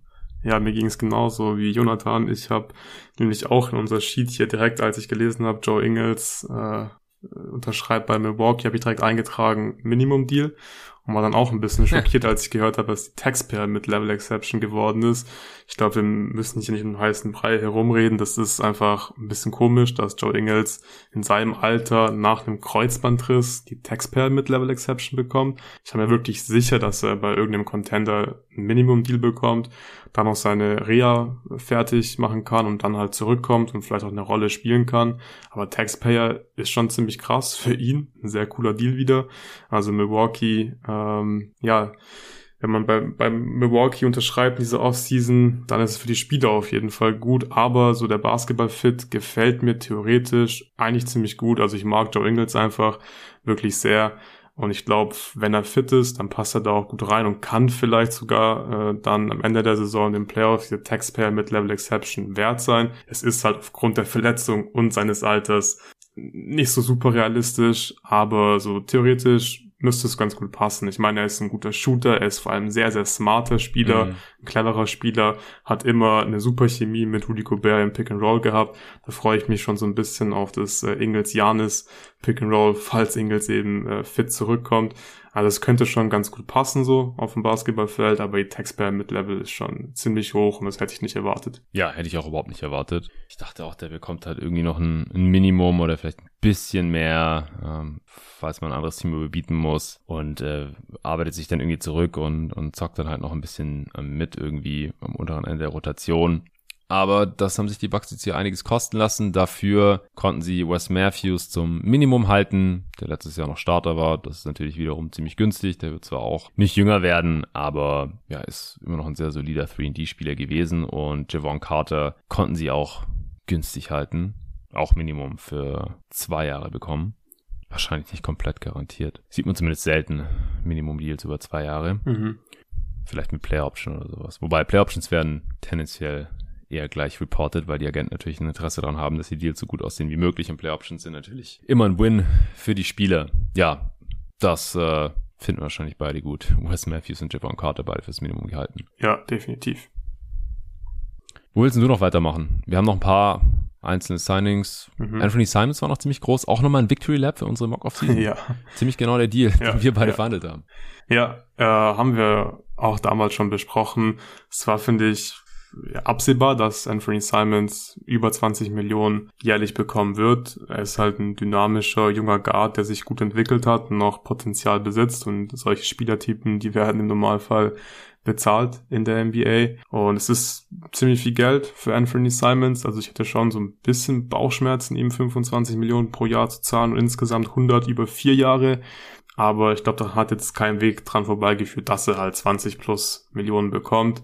Ich glaube, er kann diesen Vertrag auch wert sein. Es ist halt nicht sicher, aber insgesamt ist es schon okay. Und auch hier könnte ich mir durchaus vorstellen, dass da wirklich ein paar äh, äh, likely und unlikely Bonuses, Incentives und solche Geschichten mhm. in dem Vertrag verankert sind. Ja, also mich überraschte die auch überhaupt nicht. Wenn er nicht komplett garantiert sein sollte oder irgendwelche Boni und Incentives drin sind, dann umso besser für Portland. Aber dass er irgendwas in den Dreh bekommen möchte und wahrscheinlich auch wird, war mir eigentlich klar.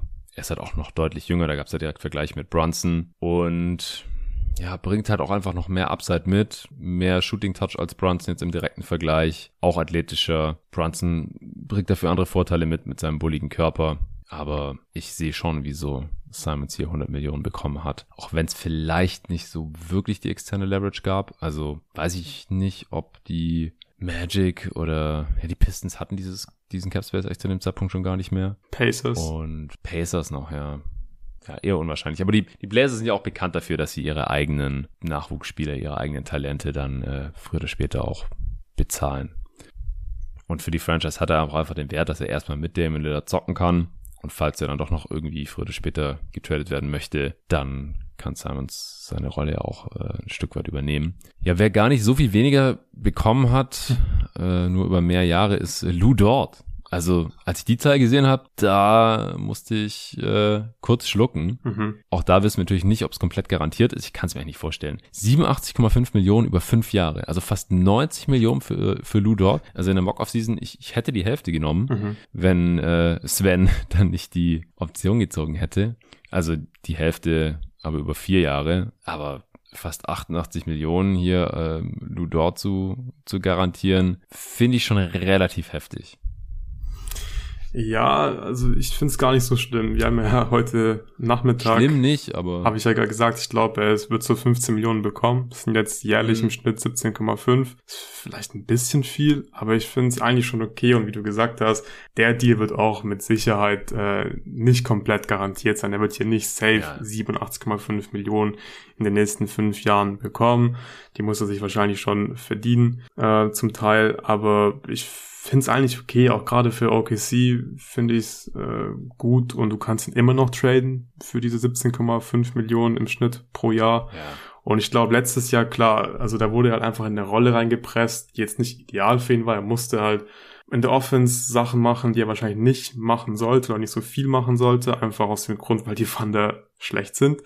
Ja, das werden die nächste wahrscheinlich auch immer noch sein, auch wenn sie da jetzt deutlich mehr Ballhändler zumindest im Kader haben, wahrscheinlich schon ein bisschen zu viel, aber so äh, von der Theorie her gefällt mir Lulot immer noch sehr. Also ich glaube, wenn er mal wieder einfach in einem normaleren NBA-Team spielt, in einem Team, das wirklich auch in die Playoffs kommt, also so ein klassischer Contender, dann auch dementsprechend irgendwie aufgebaut sind und dann er die passende Rolle hat, dann glaube ich, wird er schon sehr, sehr wertvoll sein. Und wenn sein Wurf fällt, klar, bei ihm steht und fällt eben alles mit seinem Wurf. Der muss einfach irgendwie hm. 33, 34 Prozent seiner Dreier treffen. Aber wenn er das tut, in Kombination mit seiner Defense und mit den Sachen, die er dann noch so ein bisschen äh, abseits davon macht, gefällt er mir schon sehr gut. Und da finde ich diese 17,5 Millionen pro Jahr auch gerechtfertigt. Ich gehe auch davon aus, dass das wert sein wird und tradebar bleiben wird. Aber auf der anderen Seite bin ich mir nicht ganz sicher, ob er das irgendwo anders bekommen hätte. Also auch hier wieder ähnlich wie bei Summit so ein bisschen die Frage der Verhandlungsposition oder mhm. gegen wen man da geboten hat. Aber auf der anderen Seite halt auch so eine, ja, ja. OKC Thunder Erfolgsstory. Sie, sie haben eigentlich die Kohle. Also jetzt dieses Jahr haben sie kein Cap Space, ja. aber sie haben jetzt wenig langfristig gebundenes Gehalt. Und wir hatten es ja neulich im Pod auch schon davon. Da habe ich auch gesagt, ich würde du dort jetzt nicht traden, weil der ist noch jung genug, um halt Teil des nächsten guten Thunder Teams zu sein, vielleicht in drei, vier Jahren. Ja. Und da haben sie ihn dann ja auch noch unter Vertrag für ja, ein normales Startergehalt, der auch sein kann. Mhm. Ich glaube, in einem guten Team ist seine offensive Rolle einfach kleiner, dann wird er auch wieder effizienter, denke ich mal. Und die Defense, äh, die ist ja auf jeden Fall am Start. Ja, ich glaube, was wir hier auch nicht vergessen dürfen, vielleicht hatte er nicht so viel Leverage, aber so wenn die Fund ihn halt nicht bezahlen, dann ist er vielleicht einfach auch schon angepisst und wenn die dann keine Extension verhandeln, der nächste so unrestricted Free Agent wird, dann kann das auch blöd enden. Das haben wir gerade eben bei Jalen Brunson einfach gesehen. Also ich glaube, man darf diesen Aspekt nicht so komplett aus den, aus den Augen verlieren. Ich meine, die Spieler, also wir sagen ja beide, so dort ist wahrscheinlich 15 Millionen wert. Und das weiß er selbst ja auch, das wissen die Funde auch. Und ich glaube, da ist dann teilweise schon einfach wichtig, wenn es die Möglichkeit gibt, die Spieler zu bezahlen, das auch zu tun, damit man sie eben halt nicht anpisst. Und ich finde wirklich, dass halt Brunson ein gutes Beispiel dafür ist, wie man sowas verkacken kann. Weil es tut den Mavs einfach richtig weh und sie hatten mehrere Chancen, ihn zu resignen, haben es nicht gemacht und am Ende hatte Brunson einfach keinen Bock mehr auf die Mavs. Ja, aber wäre Lou Dort nicht so oder so restricted gewesen? Nee, der war unrestricted gewesen nach der Team Option, glaube ich. Ah. Schau nochmal nach. Ich dachte restricted. Ich hatte ja mit Sven schon so ein bisschen vorverhandelt und ich meine, der hat mir geschrieben, ja, du bist nächsten Sommer auch restricted. Ich hab's, ich hab's nicht überprüft, aber ich bin irgendwie auch davon ausgegangen. Ja, wenn du das kurz nachschauen kannst nebenher, ähm, ist es ganz cool. Ähm, wir haben noch ein paar Teams, die man irgendwie besprechen sollte. Wir haben Detroit gerade schon mal angeschnitten. Die haben jetzt im Endeffekt ihren Salary Cap für die Dumps der Knicks ausgegeben, haben wir ja schon besprochen in den letzten Folgen. Kemba am Draft Day und natürlich Alec Burks und äh, Nerds Noel, was nicht heißt, also mit Kemba Walker wurde oder wird gerade schon wohl ein Buyout verhandelt. Vielleicht kommt er nochmal irgendwo fürs Minimum unter. Letzte Woche war ja massiv enttäuschend, war ständig verletzt und wenn er gespielt hat, konnte er nix auch nicht wirklich helfen. Also ich glaube einfach, dass der leider dann ist. Alec Burks, Noel, kann ich mir vorstellen, dass sie erstmal behalten werden oder im Laufe des Sommers noch irgendwo hingetradet werden, vielleicht für Second Rounder oder so. Aber dafür ist halt ein Großteil ihres Cap Space schon draufgegangen und der Rest ist jetzt zum einen für Marvin Bagleys Verlängerung draufgegangen. Der bekommt was waren 37 Millionen über drei Jahre? Ja. Also im Schnitt über zwölf. Mhm. Ganz kurz äh, zu dort, ich habe es nachgeschaut, also er wäre yeah. nächste Saison unrestricted free agent geworden. Dieses Jahr okay. war er jetzt, nachdem er und nach, nach, nach, nachdem die Thunder die Team Option nicht gezogen haben, war er jetzt restricted, aber ein Jahr drauf wäre er eben unrestricted free agent gewesen. Deswegen finde ich es echt gut, den Deal. Ja, ja. Doch, das ist auf jeden Fall auch nochmal ein Punkt, der dafür spricht. Zurück zu Bagley. 37 Millionen für Marvin Bagley. Ja. Über 12 Millionen pro Jahr. Womit hat er das nochmal genau gerechtfertigt? Ja, gute Frage. Ich weiß nicht, vielleicht hilft er den Pistons nächste Saison viele Spiele zu verlieren, weil er defensiv sehr anfällig mm. ist. Vielleicht wird er dafür Tank Commander. so gut bezahlt, aber ich kann es auch überhaupt nicht nachvollziehen. Ich, ich weiß nicht, was er bislang in seiner Karriere gerissen hat, dass er diesen Deal rechtfertigt. Auch drei Jahre, also so ein Jahr okay, ein Jahr und irgendwie, was weiß ich, 10, 12 Millionen meinetwegen, dann ist er halt nächstes Jahr wieder Free Agent, aber drei Jahre, 12,3 Millionen kann ich überhaupt nicht nachvollziehen. Ja, ich sehe auch nicht so ganz, wie er in dieses Pistons-Team reinpasst. Also er hat auch immer noch nicht so wirklich eine Position. Mhm. Also für einen großen Wing hat er zu wenig Ballskills, zu wenig Wurf. Reiner Rimrunner ist er aber halt irgendwie auch nicht. Vor allem ist halt defensiv kein Big. Schwieriger Fit, finde ich. War halt mal der zweite Pick. Ist relativ athletisch. Und Troy Weaver scheint ihn zu mögen. Äh, für Kevin Knox gelten ja ähnliche Sachen. Also war auch mal ein hoher Pick, der Knicks. Wurde dann jetzt äh, in der letzten Regular Season ja zu den Hawks geschickt und die haben die Pistons sich jetzt auch noch reingeholt, habe ich gerade gesehen. Für sechs Millionen über zwei Jahre. Das äh, war dann wahrscheinlich auch bald schon der Cap Space. Mhm. Die Pistons werden immer voller, also die müssen hier auf jeden Fall noch ein paar Spieler loswerden. Wir haben ja auch zwei Lottery-Picks jetzt noch im Kader und ähm, müssten jetzt schon bei 18 Spielern, glaube ich, insgesamt stehen. Also das ist noch sehr eng, da wird irgendwas noch passieren ich kann mir nicht so ganz vorstellen, dass Marvin Bagley und Kevin Knox große Rollen in ihrer Zukunft spielen werden. Kann man vielleicht mal irgendwie noch ausprobieren, aber zum Ausprobieren finde ich halt 37 Millionen auch schon ziemlich teuer. Also ich, ich hatte auch jetzt auch nichts wirklich in Detroit gemacht, Ende der letzten Saison, die das irgendwie, dass das irgendwie rechtfertigt. Also scheint da irgendwas zu sehen, was ich jetzt da nicht so sehen konnte. Die Lakers haben noch ein paar Spieler unter Vertrag genommen. Ja, nächste Saison ähm, gibt's dann das äh, LA Lakers City Edition Jersey, wo einfach Klatsch draufsteht, glaube ich.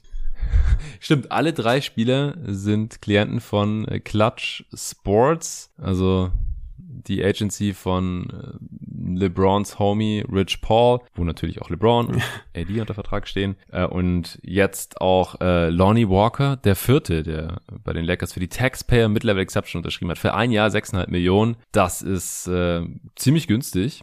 Und außerdem Troy Brown Jr. und Juan Toscano Anderson jeweils äh, zum Minimum, denn was anderes haben die Lakers nicht mehr, nachdem sie die Taxpayer für äh, Lonnie Walker rausgehauen haben. Was hältst du von diesen drei Deals? Jetzt so kann man ja schon so als, als Package-Deal quasi mhm. fast bezeichnen. Äh, JTA geht vom amtierenden Champ in Golden State, wo er ist ja auch aus Oakland und Hometown Kid ja. und, und kam da irgendwie hoch über die G-League und so. Troy Brown war mal mittlerer First Rounder oder war da vielleicht, war da noch Lottery? Ich weiß gar nicht mehr, bei den Washington Wizards, wurde dann äh, mit zu den Bulls geschickt, konnte auch nicht so wirklich überzeugen, nicht so wirklich die Rotation knacken, auch nicht in den Playoffs. Wird jetzt hier nochmal ausprobiert. Was hältst du von den dreien für die Lakers?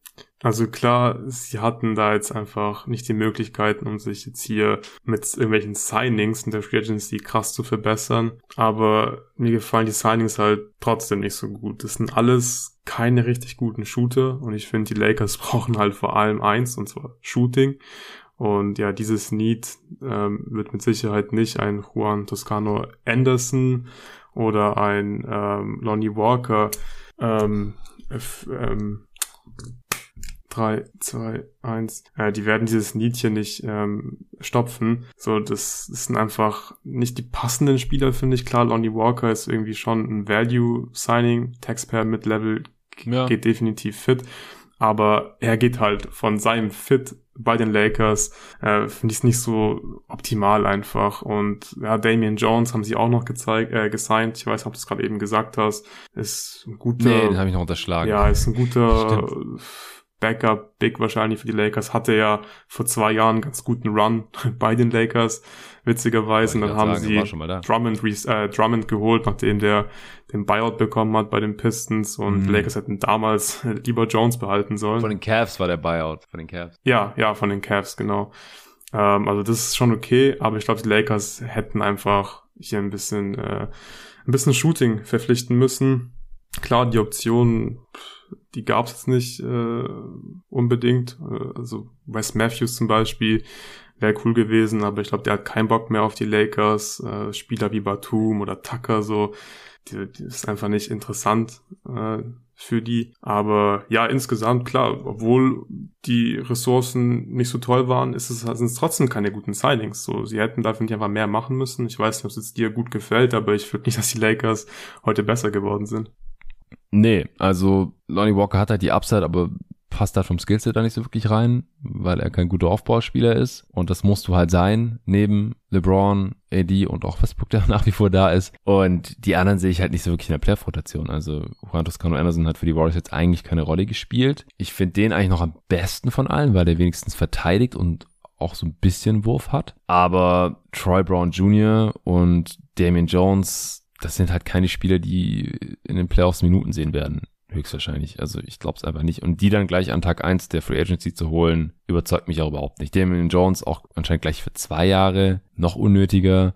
Ähm, da gab es noch die Meldung, dass Dwight Howard nicht zu den Lakers zurückkehren wird anscheinend. Also da, da wird sich auch einiges verändern. Malik Monk äh, ist auch zu den Sacramento Kings mhm. rüber. Das war einer der, weiß nicht, drei Deals vielleicht, die vor 0 Uhr bekannt waren oder fünf. Das war wirklich eine Handvoll dieses Mal. Ich weiß nicht, ob es daran lag, dass wirklich alle brav waren und gesagt haben, ähm, die Teams zu ihren Agenten, mit denen sie verhandelt haben oder sich vielleicht schon vorher geeinigt haben und gesagt haben, ey, aber auf gar keinen Fall vor 0 Uhr liegen. Äh, oder dass die Agenten zu Washington Champs gesagt haben, wir sagen euch das jetzt, aber bitte erst nach 0 Uhr tweeten. Weil es haben halt Teams hier Strafen bekommen, Picks verloren und so weiter, weil letztes Jahr einfach so offensichtlich war. Da waren komplexe Deals schon um, um 0 Uhr äh, direkt bekannt, teilweise schon vorher. Und wenn es halt zu offensichtlich ist, äh, haben wir gesehen, das mag die Liga nicht und dann gibt's Strafen und wenn alles im 0-1 bekannt gegeben wird, dann äh, fällt es zwar schwer zu glauben, dass das alles innerhalb von äh, 30 bis 45 Sekunden äh, verhandelt und unterschrieben wurde, also unterschrieben, darf man nicht, aber zugestimmt wurde. Ähm, aber es, es sieht halt wenigstens nicht mehr ganz so dreist aus. Und deswegen ist wirklich heute vor 0 Uhr nicht viel passiert, außer halt der KD-News und allem, was da dann äh, gefolgt ist, aber um, um kurz nach 0 Uhr kam da einiges. Malik Monk, einer der wenigen Deals, die schon vorher bekannt geworden waren und das waren, äh, oder dass er zu den Kings gehen würde, die Höhe dann auch tatsächlich erst nach 0 Uhr 19 Millionen über zwei Jahre und auch hier wieder. Victory Lab für die Mock-Off-Season. da war es ein bisschen weniger, aber da haben wir auch schon den ehemaligen äh, Kentucky Wildcats Backcourt bestehend aus Malik Monk und Darren Fox wieder vereint. Kleiner Ver Verlust für die Lakers, denn Monk hatte eine bessere Saison als ich von all diesen Spielern, die sie jetzt gesigned haben, erwarten würde wahrscheinlich. Auch vom Fit her einfach besser neben LeBron als, als Shooter und ja, Finisher im, im Break. Jetzt spielte für die Kings. Gefällt dir der Deal? Ja, für die Kings finde ich es okay, müsste eigentlich ganz gut reinpassen ähm, in die defensive Philosophie, einfach nicht verteidigen, aber äh, offensiv ja, hat er auf jeden Fall Qualitäten Und mit Fox hat er ja schon am College gemeinsam gespielt und die beiden ja, sollten vor allem im Fastback auch gut funktionieren und insgesamt gefällt mir sein Skillset in der Offense ziemlich gut und die 9,5 Millionen pro Jahr, insgesamt 19 für zwei, finde ich auch einen fairen Deal. Ja, der Jalen Brunson Deal ist jetzt gerade vor neun Minuten laut Walsh offiziell geworden. Hm. Es sind die 104 Millionen geworden ja. mit den New York. Wurde jetzt verhandelt, klar. Ja, ja, ja. ja, ja. um, ähm, wir können die Wizards noch ergänzen. Die haben zwischenzeitlich DeLon Wright noch unter Vertrag genommen. 16 Millionen über zwei Jahre. In der Mock-Off-Season hattest du einen ähnlichen Deal noch Dennis Schröder angeboten als Backup. Mhm. Point Guard, wenn man so will. Ja, ist die Frage, ob jetzt Wright oder Morris startet. Aber die beiden werden sich da die Point Guard-Pflichten so ein bisschen teilen, können auch mal nebeneinander spielen. Finde ich auch ein sehr solides Signing. Und die Hawks, die Wright verlässt, die haben ja im Prinzip schon äh, für das Upgrade getradet. Gestern äh, in Form von DeJounte Murray oder mittlerweile vorgestern. Haben wir auch schon im Podcast besprochen. Ja. Wollen wir noch über die Orlando Magic sprechen? Die haben Mo Bamba re-signed, nachdem sie ihm kein Qualifying-Offer gegeben haben, jetzt doch 21 Millionen über zwei Jahre. Deutet für mich ein bisschen darauf hin, dass ihm sonst keiner diese Kohle geben wollte, weil es hieß ja eigentlich, dass er Starter sein will und wahrscheinlich hätte er auch ganz gerne mehr Geld gehabt. Aber da scheinen ihm so ein bisschen die Optionen ausgegangen zu sein, vor allem auch dem die Knicks ja sehr Hartenstein 16,7 äh, Millionen über zwei Jahre angeboten haben ist zumindest mal auch der Landing-Spot weggefallen. Und dann haben sie, was auch gerade erst rausgekommen ist, äh, Gary Harris nochmal 26 Millionen über zwei Jahre gegeben, die Orlando Magic. Das wundert mich ein bisschen. Äh, ja, Gary Harris finde ich eigentlich gar nicht so schlecht, weil der hat letzte Saison ganz gut gespielt, finde ich, und sollte für einige Content auch weiterhin interessant bleiben. Und ich denke, für den bekommen sie in dem Trade mit Sicherheit noch ähm, einen ganz guten Gegenwert. Und der ist jetzt nicht Teil der Zukunft. Ich denke, hier war der Gedanke auch wieder, okay, hey, wir, wir bezahlen dich, du bekommst eine Kohle und in einem Jahr traden wir dich, wir bekommen unsere Assets, du bist bezahlt, beide Parteien sind zufrieden. Ich finde es eigentlich wie gesagt, ganz gut. Äh, Bamba hat mich schon gewundert. Ich dachte eigentlich, dass er jetzt nicht bei den Magic resign, nachdem er das Qualifying Offer nicht bekommen hat. Ähm, aber wie du gesagt hast, wahrscheinlich hat er da einfach ähm, auf dem Markt keine besseren Angebote bekommen und 21-2, ja, ist okay. Also gerade für die Magic, ich meine, ja, es war klar, dass die jetzt keine Stars äh, versuchen zu verpflichten, oder Spieler, die sie dann jetzt krass weiterhelfen nächste Saison.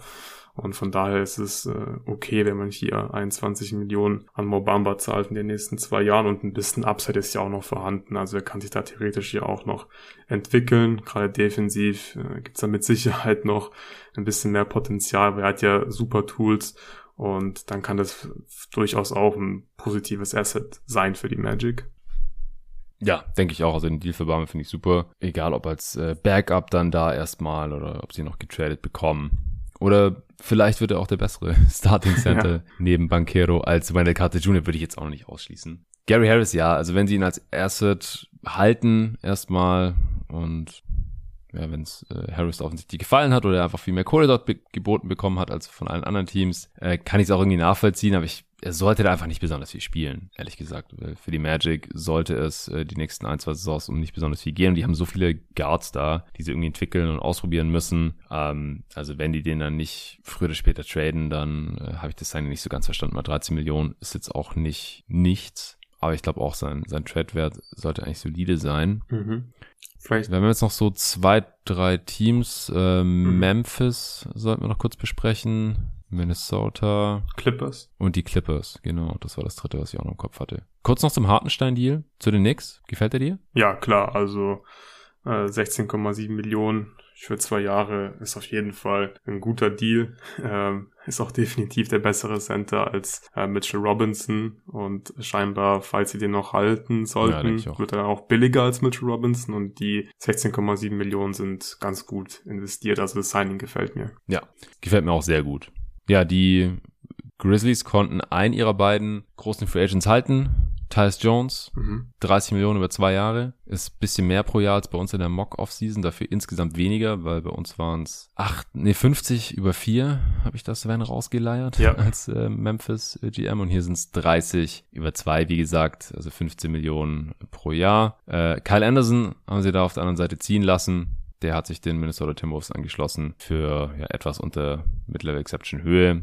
18 Millionen über zwei Jahre, aber es wird äh, sicher mit der Mid-Level Exception passiert sein. Anders ist es nicht möglich. Ja, also den Deal für Tyus Jones finde ich solide. Ist jetzt, glaube ich, der bestbezahlte Backup-Point Guard der Liga. Mhm. Habe ich gelesen, das könnte auch hinkommen. Aber Morant ist halt auch relativ oft verletzt und Tyus Jones sollte die Kohle wert sein oder? Ja, Tyus Jones ist wahrscheinlich auch der beste Backup Point Guard der Liga. Von daher passt das schon. Äh, 15 Millionen ist mit Sicherheit so, ja, geht so in Richtung Schmerzgrenze, finde ich, für einen Backup Point Guard. Aber dadurch, dass es ja auch nur ein zwei Jahres Deal ist, und Memphis immer noch äh, flexibel ist, in zwei Jahren dann finde ich es wirklich auch hier wieder völlig okay, komplett nachvollziehbar und ist ein guter Move und vor allem auch sinnvoll für beide Parteien. Ich meine, Tyus Jones bekommt mehr als auf dem offenen Markt. Da hat er wahrscheinlich nur die Mid-Level-Exception bekommen. Hier bekommt er ja gut vier Millionen mehr, hat seine Rolle, die spielt mhm. auch gut. Du hast gerade auch gesagt, oft äh, darf er dann ja auch mal von Beginn ran, weil Ja hin und wieder mal ein Spiel verpasst. Und ja, ist, für Memphis ist einfach auch cool. Du musst dir einfach keine Gedanken machen um deinen Backup-Point Guard. So, du weißt, was Tyus Jones bringt. Ich finde, er ist einer der solidesten Spieler der NBA. Der macht einfach wenig Fehler und dafür 15 Millionen gehen auf jeden Fall in Ordnung. Vor allem, weil es halt nur zwei Jahre sind. Ja, denke ich auch. Dass Kyle Anderson nicht bleibt, das haben wir auch schon gekommen sehen, mhm. dass sie die Lücke da dann intern schließen. Und äh, die Wolves haben sich nicht lange bitten lassen. Da passt er auch sehr gut rein eigentlich mit seinem Skillset. Und der Preis geht auch in Ordnung. 18 Millionen über zwei Jahre. Sollte er wert sein. Bei uns in der Mock-Off-Season ist er zu den Nuggets gegangen, oder? Mhm, genau. Ich glaube, die Wolves haben auch mitgeboten. Ja, und am Ende hat, äh, ich glaube, beide Teams konnten, nee, nee, ich glaube, die Wolves, ich weiß nicht, ich glaube, die konnten nicht mehr bieten. Ich glaube, bei uns hat Sven am Ende die Taxpayer mit Level auf den Tisch gelegt für ihn. Und ich glaube, Tobi hat schon die ah. Mid-Level Exception benutzt für die Minnesota Timberwolves. Ja, ja, okay. Ist auch egal, wir bleiben bei der Realität. Ja. Gefällt mir auf jeden Fall ganz gut, das Signing für die Wolves. Hier noch so ein äh, Veteran Defender, der, der smart spielt an beiden Enden des Feldes, äh, passen kann. Ja, seine, sein Dreiervolumen ist wieder runtergegangen. Vielleicht kann er das in Minnesota wieder ein bisschen hochschrauben. Kennt die Wolves jetzt auch schon gut, ja, aus der ersten Playoff-Runde. Mhm. Scheint ihn hier aber nicht abgehalten zu haben. Die Clippers, die haben auch zwei Mann gehalten, wenig überraschend. Äh, Nicola Batum, zwei Jahre. Ich meine, dass das wahrscheinlich auch derselbe Deal ist wie bei uns in der Mock-Off-Season, oder? Die ja, das 22 ist, Millionen. Das, ja, genau. Early Bird. Also Max, Max Early Bird Offer. Ja. Und Amir Coffee haben sie gehalten. 11 Millionen über drei Jahre. Ja, mag ich auch. Denn die das, äh, ja. Hat bei uns in der Mock-Off-Season, glaube ich, äh, 8 Millionen für zwei Jahre bekommen. Also auch, ja, also auch sehr Gehalt. ähnlich wieder. Fast genau getroffen. Sehr schön. Ja, dann, dann können wir doch gleich noch hier, also wir haben jetzt eigentlich auch alle Deals durch. Mhm. Ähm, Jay Sean Tate ähnliche Situation wie Lou Dort bei den Thunder, nur hier für die Houston Rockets. Auch Team Option nicht gezogen worden, weil man sich vorher schon wahrscheinlich ein bisschen verständigt hatte, äh, was da so die Vorstellungen sind. Und bei Tate sind es jetzt 22 Millionen über drei Jahre geworden. Also ein bisschen mehr als 7 Millionen pro Jahr. Ist ja eigentlich relativ günstig für Tate, oder? Ja, ja, also für die Rockets ein guter Move. Ich glaube, hier war halt, ja, klar der Fall, okay, Tate hat auch noch nicht so viel Geld in seinem Leben verdient. Und ich glaube, die waren jetzt ja. halt hier 22 sichere Millionen wichtiger als nächstes Jahr dann ähm, Free Agent zu werden. Ja. Nee, aber gefällt mir auch gut, genau. Ein bisschen günstiger bekommen auf dem freien Markt. Hätte nächste Saison vielleicht der Mittel bekommen oder so, aber dafür hat er schon ein Jahr vorher halt hier über 20 Millionen eingesackt. Ein Deal, der mir überhaupt nicht gefällt, äh, Denver Nuggets, DeAndre Jordan, auch wenn es nur zum Minimum ist. Ja. Der ewige DeAndre Jordan, nochmal ein Team, das erst an eigenem, am eigenen Leibe erfahren muss, dass er einfach nicht mehr spielbar ist. Also ja. ich, selbst, selbst Marcus Cousins wäre jedoch besser ja, Cousins war solide bei denen, also ich kann es überhaupt nicht verstehen und ich frage mich wirklich so langsam, was muss die Andre Jordan noch machen oder wie schlecht muss er noch spielen, dass er halt nicht ständig irgendwie einen neuen Deal bekommt und irgendwo der Backup Center sein darf. Also langsam muss jeder gecheckt haben, dass der Typ im Prinzip gar nicht mehr spielbar ist und ich verstehe es nicht, weil Cousins hat's ganz gut gemacht, also gerade offensiv äh, ist Cousins ja skilled, da kann er wirklich so ein paar Sachen als Backup-Big äh, so ein bisschen kopieren von dem, was Jokic halt macht, so ein bisschen als Playmaker vom High-Post und so. Aber es kann ja Diana Jordan einfach, einfach alles gar nicht und defensiv ist er eine Katastrophe. Nee. Also keine Ahnung. Aber war natürlich witzig, dass DeAndre Jordan einer der ersten Signings war, die verkündet wurden. Also die wichtigsten Spieler hier ja, zuerst, ja. Ja, ja, ja, stimmt, kurz nach 0 Uhr. Äh, die Nuggets haben außerdem noch Davon Reed einen Zweijahresvertrag angeboten. Ist wahrscheinlich auch äh, nicht komplett garantiert und zum Minimum. Ja ist ja noch während der Regular Season dazu gestoßen. Ja, hat er sich verdient und hat er einen ganz guten Job gemacht. Ja, ja, ja finde ich auch. Äh, Dwayne Deadman haben, haben wir noch nicht. Ja. Miami Heat, neun Jahre, zwei Millionen. Keine Überraschung. solider Backup-Center, wird entsprechend bezahlt. Mhm. Das ist vollkommen in Ordnung. Ja. Äh, Boucher haben wir, glaube ich, noch nicht erwähnt. Stimmt, ja. Wie, wir haben die Raptors vergessen. Ja. Thad Young und Boucher. Ja, hier dein, dein anderes Team neben den Sixers. Wie gefallen dir die Deals? Äh, ja, Boucher gefällt mir sehr gut. Das ist im Prinzip, ist es die, die Mid-Level-Exception vom jährlichen Gehalt, was er da bekommen hat. Also mehr hätte er auf dem Freimarkt nicht bekommen und es geht auch völlig in Ordnung. Auch die Länge finde ich gut. Drei Jahre. Also er ist auch schon älter, als man denkt. Ich glaube, er ist schon 28 oder 29. Aber den Deal, den sollte er äh, auf jeden Fall wert sein, noch die nächsten drei Jahre. Ähm, und er passt einfach auch gut in Toronto rein von seinem Skillset. Der ist einfach sehr speziell ähm, und hat in den Playoffs den Raptors ja teilweise einfach auch ja Spiele gewonnen. Also eins hat er den Raptors auf jeden Fall gewonnen, das weiß ich noch. Da hat er mit seinem Offensiv-Rebounding wirklich einen riesen Impact gehabt gegen die Sixers. Und ich glaube, er kann einfach mhm. immer wieder so Spiele haben, wo er einfach so ein Game swingen kann und ja, klar, du kannst jetzt nicht auf ihn super krass verlassen, aber sie bezahlen ihn ja jetzt auch nicht wie jemanden, der jetzt irgendwie ja Starter sein soll oder so. Also ich finde es völlig in Ordnung, finde ich gut, dass man ihn gehalten hat. Ich sehe den Young Deal äh, ein bisschen kritischer, aber du hast auch schon reingeschrieben bei uns in die Tabelle, da sind scheinbar Incentives verankert in dem Deal. Ja, und ich kann mir durchaus vorstellen, dass sobald wir die Details erfahren, dass der Deal dann auch äh, deutlich besser aussieht aus Teamperspektive. Weil jetzt einfach mal so 16-2 für Young würde ich ein bisschen viel finden, weil nach den Trades von Raptors hatte mir der eigentlich halt nicht so gut gefallen. Also da habe ich mir schon ein bisschen mehr erwartet, auch in den Playoffs. Ähm, weil hat er, hat er nicht wirklich eine Rolle gespielt. Aber ja, mal gucken, was da die Incentives sind. Ja, das sehe ich genauso. Und falls wir da noch irgendwelche Vertragsdetails erfahren, dann äh, werden wir es hier nachliefern in den nächsten Folgen. Wie auch schon in dieser Woche, die Supporter wissen's, alle anderen nicht. Deswegen hier nochmal der Hinweis, äh, haben wir hier eigentlich immer, wenn irgendwas passiert ist, äh, spätestens nach zwei Tagen dann, wenn sich ein paar Deals angesammelt haben, sofort ein Pod aufgenommen und alles analysiert und genauso werden wir das jetzt auch am Wochenende weitermachen. Wir machen jetzt hier den Cut. Auf Twitter ist es sehr ruhig geworden. Es kam jetzt auch nichts Neues mehr. Ich habe jetzt gerade noch gelesen, dass die Orlando Magic Moritz Wagner nicht entlassen haben. Das heißt, er wird das nächste Jahr wahrscheinlich da im Team bleiben und zumindest bis auf weiteres. Dann hätten sie da ihre Big Man Rotation auch voll mit Randall Carter Jr., Mo Bamba, Mo Wagner und äh, Paulo Banquero und natürlich auch Franz Wagner, der da auch die Firma bekleiden kann.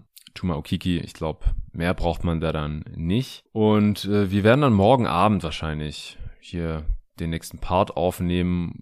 Falls bis dahin nichts Großartiges passiert ist, jetzt wegen fünf Deals oder so, fangen wir keine Aufnahme an, denke ich. Es sei denn, einer davon ist der Kevin Durant Trade, was ich nicht glaube. Äh, ansonsten vielleicht dann am, am Sonntagmorgen, äh, Samstagmorgen wieder oder auch am Sonntagmorgen. Das sind jetzt so die drei Slots, die wir jetzt hier mal angepeilt haben wenn wir genug Deals haben zum Besprechen. Ich denke mal so ungefähr ab zehn Deals lohnt sich. Dann können wir auch mal nur eine halbe Stunde quatschen oder sowas. Auch kein Ding. Dann gibt's hier das nächste Free Agency Update, Off-Season Update und äh, irgendwann im Laufe der nächsten Woche kann man hier dann mal so ein erstes Fazit ziehen, denke ich.